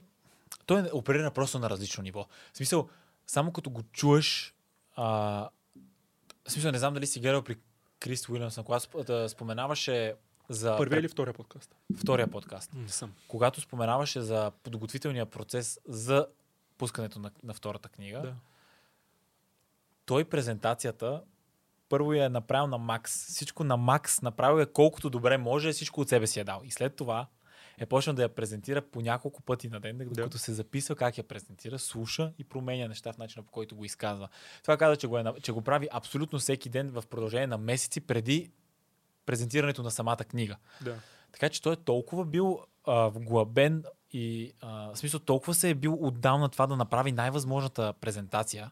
И всъщност аз я гледах, той просто е на такова ниво, в смисъл Много е на много високо ниво, начина по който говори, то му е натурално. Мгм. Нали? И то това, защото хората си мислят, че той просто е добър говорител, ама не е само до това. Дори не е чак толкова. Малко, не е чак малко толкова. е притеснителен сякаш на някакви моменти, Да. но просто е прекалено мъдър, за да наделее притеснението. И плюс това е изключително подготвен. Много е. За тази книга, в смисъл като беше лончена това и други презентации, които съм му гледал, когато изнася, то си личи колко е подготвен. Да. В смисъл, той просто е на 100% знае какво точно ще каже.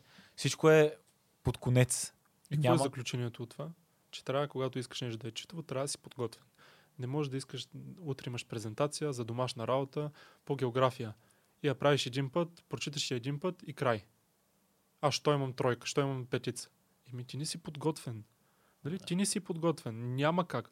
Този човек седмици преди това по 5 часа на ден сигурно го е правил това и най-накрая знае, че нещо може да се прецака и той трябва да е готов за това, разбираш ли? Да. Защото там колко човека имаше екрани, може да изгасне един екран. Какво правим? Той трябва да е умел, за да може да се справи с това. Примерно да направи шега, или кой си го изключиха от екрана. Той трябва много добре да се адаптира към ситуацията. Да. И това става, когато си подготвен. Защото Да. колкото по-подготвен си, толкова по-добре можеш да вземеш нещо под внимание, когато стане лошо. Когато е нещо непредвидимо. Точно това е целта. Да си подготвен не толкова за да изкараш някакъв добър резултат, а когато нещата не вървят по план, да знаеш как да реагираш. Това е да си подготвен. Но То, той за, точно за нещата, които се случват напълно случайно, трябва просто да си имаш. Това вече е до личностно умение. Някои Да. хора просто си го имат. Как да, как да импровизират определена ситуация. Защото това е доста трудно да го научиш. Много е Мисля, когато стане нещо, което не си очаквал, е много трудно да реагираш правилно в тази ситуация. Така както кажеш, монитори спре камерата, загасне нещо, стане тук и той трябва да намери как в този момент на живата публика да им... Вече няма проблем. Има проблем, ма няма проблем. Да, Те не го да, усещат този да. проблем. Рачков, го между другото, ако си забелязал, го прави Кой? това уникално. Рачков, Димитър Рачков. Димитър Рачков, той е Това го прави крал. уникално. Колко пъти му е спирал там аутокюто, дето чете от него. Колко пъти му говорят слушалката и той забравя какво трябва да каже. Но винаги супер добре се справя с това. Да, то това е типично за комедиантите, доколко знам. Те са просто нали, наистина добрите като него. Той е, може би, най-добрия изобщо в България, Е, който имаме. Нали, той ненормален на е. такова ниво оперира. В смисъл, за него импровизацията е нещо напълно натурално. Той въобще Да. не се опитва да импровизира. Да. Нали знаеш, той е толкова добър между другото? Що е толкова добър? Ще е Бургас. А, така. Що ще кажеш? Ама исках да го кажеш ти. Тук за бургазлите Да. фенове. Аз съм роден в Бургас. Съм Обаче се води като софиянец. О, да, но съм роден в Бургас. На личната карта пише роден в Бургас. Е, затова Така че- така гъста брада, здрав. Викаш, това е от, от там, нали? Това е от Бургас. Това е Няма от Бургас. друго да. Да. Еми, мисля, че много добре за първи епизод. Мисля, че доста неща поговорихме. Да. Със сигурност, сигурно има още теми, които не сме покрили. Ще има втори епизод, евентуално. Живи Ако- Ако... На хората им е харесал. Да, Дано. Да аз мисля, че доста неща засегнахме. Има много още какво да си кажем, със сигурност. А забравих, между другото, забравих да поздравя теб и всички хора, които ти помогнаха. Студиото е брутално, как може да видят хората. Синетик, брутално студио. Всичко е на много високо ниво. Както виждате, стана брутално. Момчета са наистина много добри и това, което, което направиха е, както може да видите, сигурно е най-доброто студио, което сте виждали в български подкаст. Няма такова нещо. Няма такова нещо. Съгласен съм. Сега, това е един подарък за теб, да видят всички. Една Ти я книга, знам че, знам, че много обичаш да четеш. Аз я споменах на Боб Бърк, The Art of Persuasion. Някои хора може да знаят коя. е. Знам, че не си я чел. Не, не съм наистина. Брутална книга. Много стойност има в нея. Много и ти се благодаря. Надявам да ти хареса като четиво. Много ти благодаря. И Еми, Ако направя продажби, 50% комисионна. 50%. Айде не 50, само на 20. Не, човек. Аз- 50-50. Аз съм дажден. Много ти Добре. благодаря. И аз благодаря на всички и ще се видим в следващия епизод.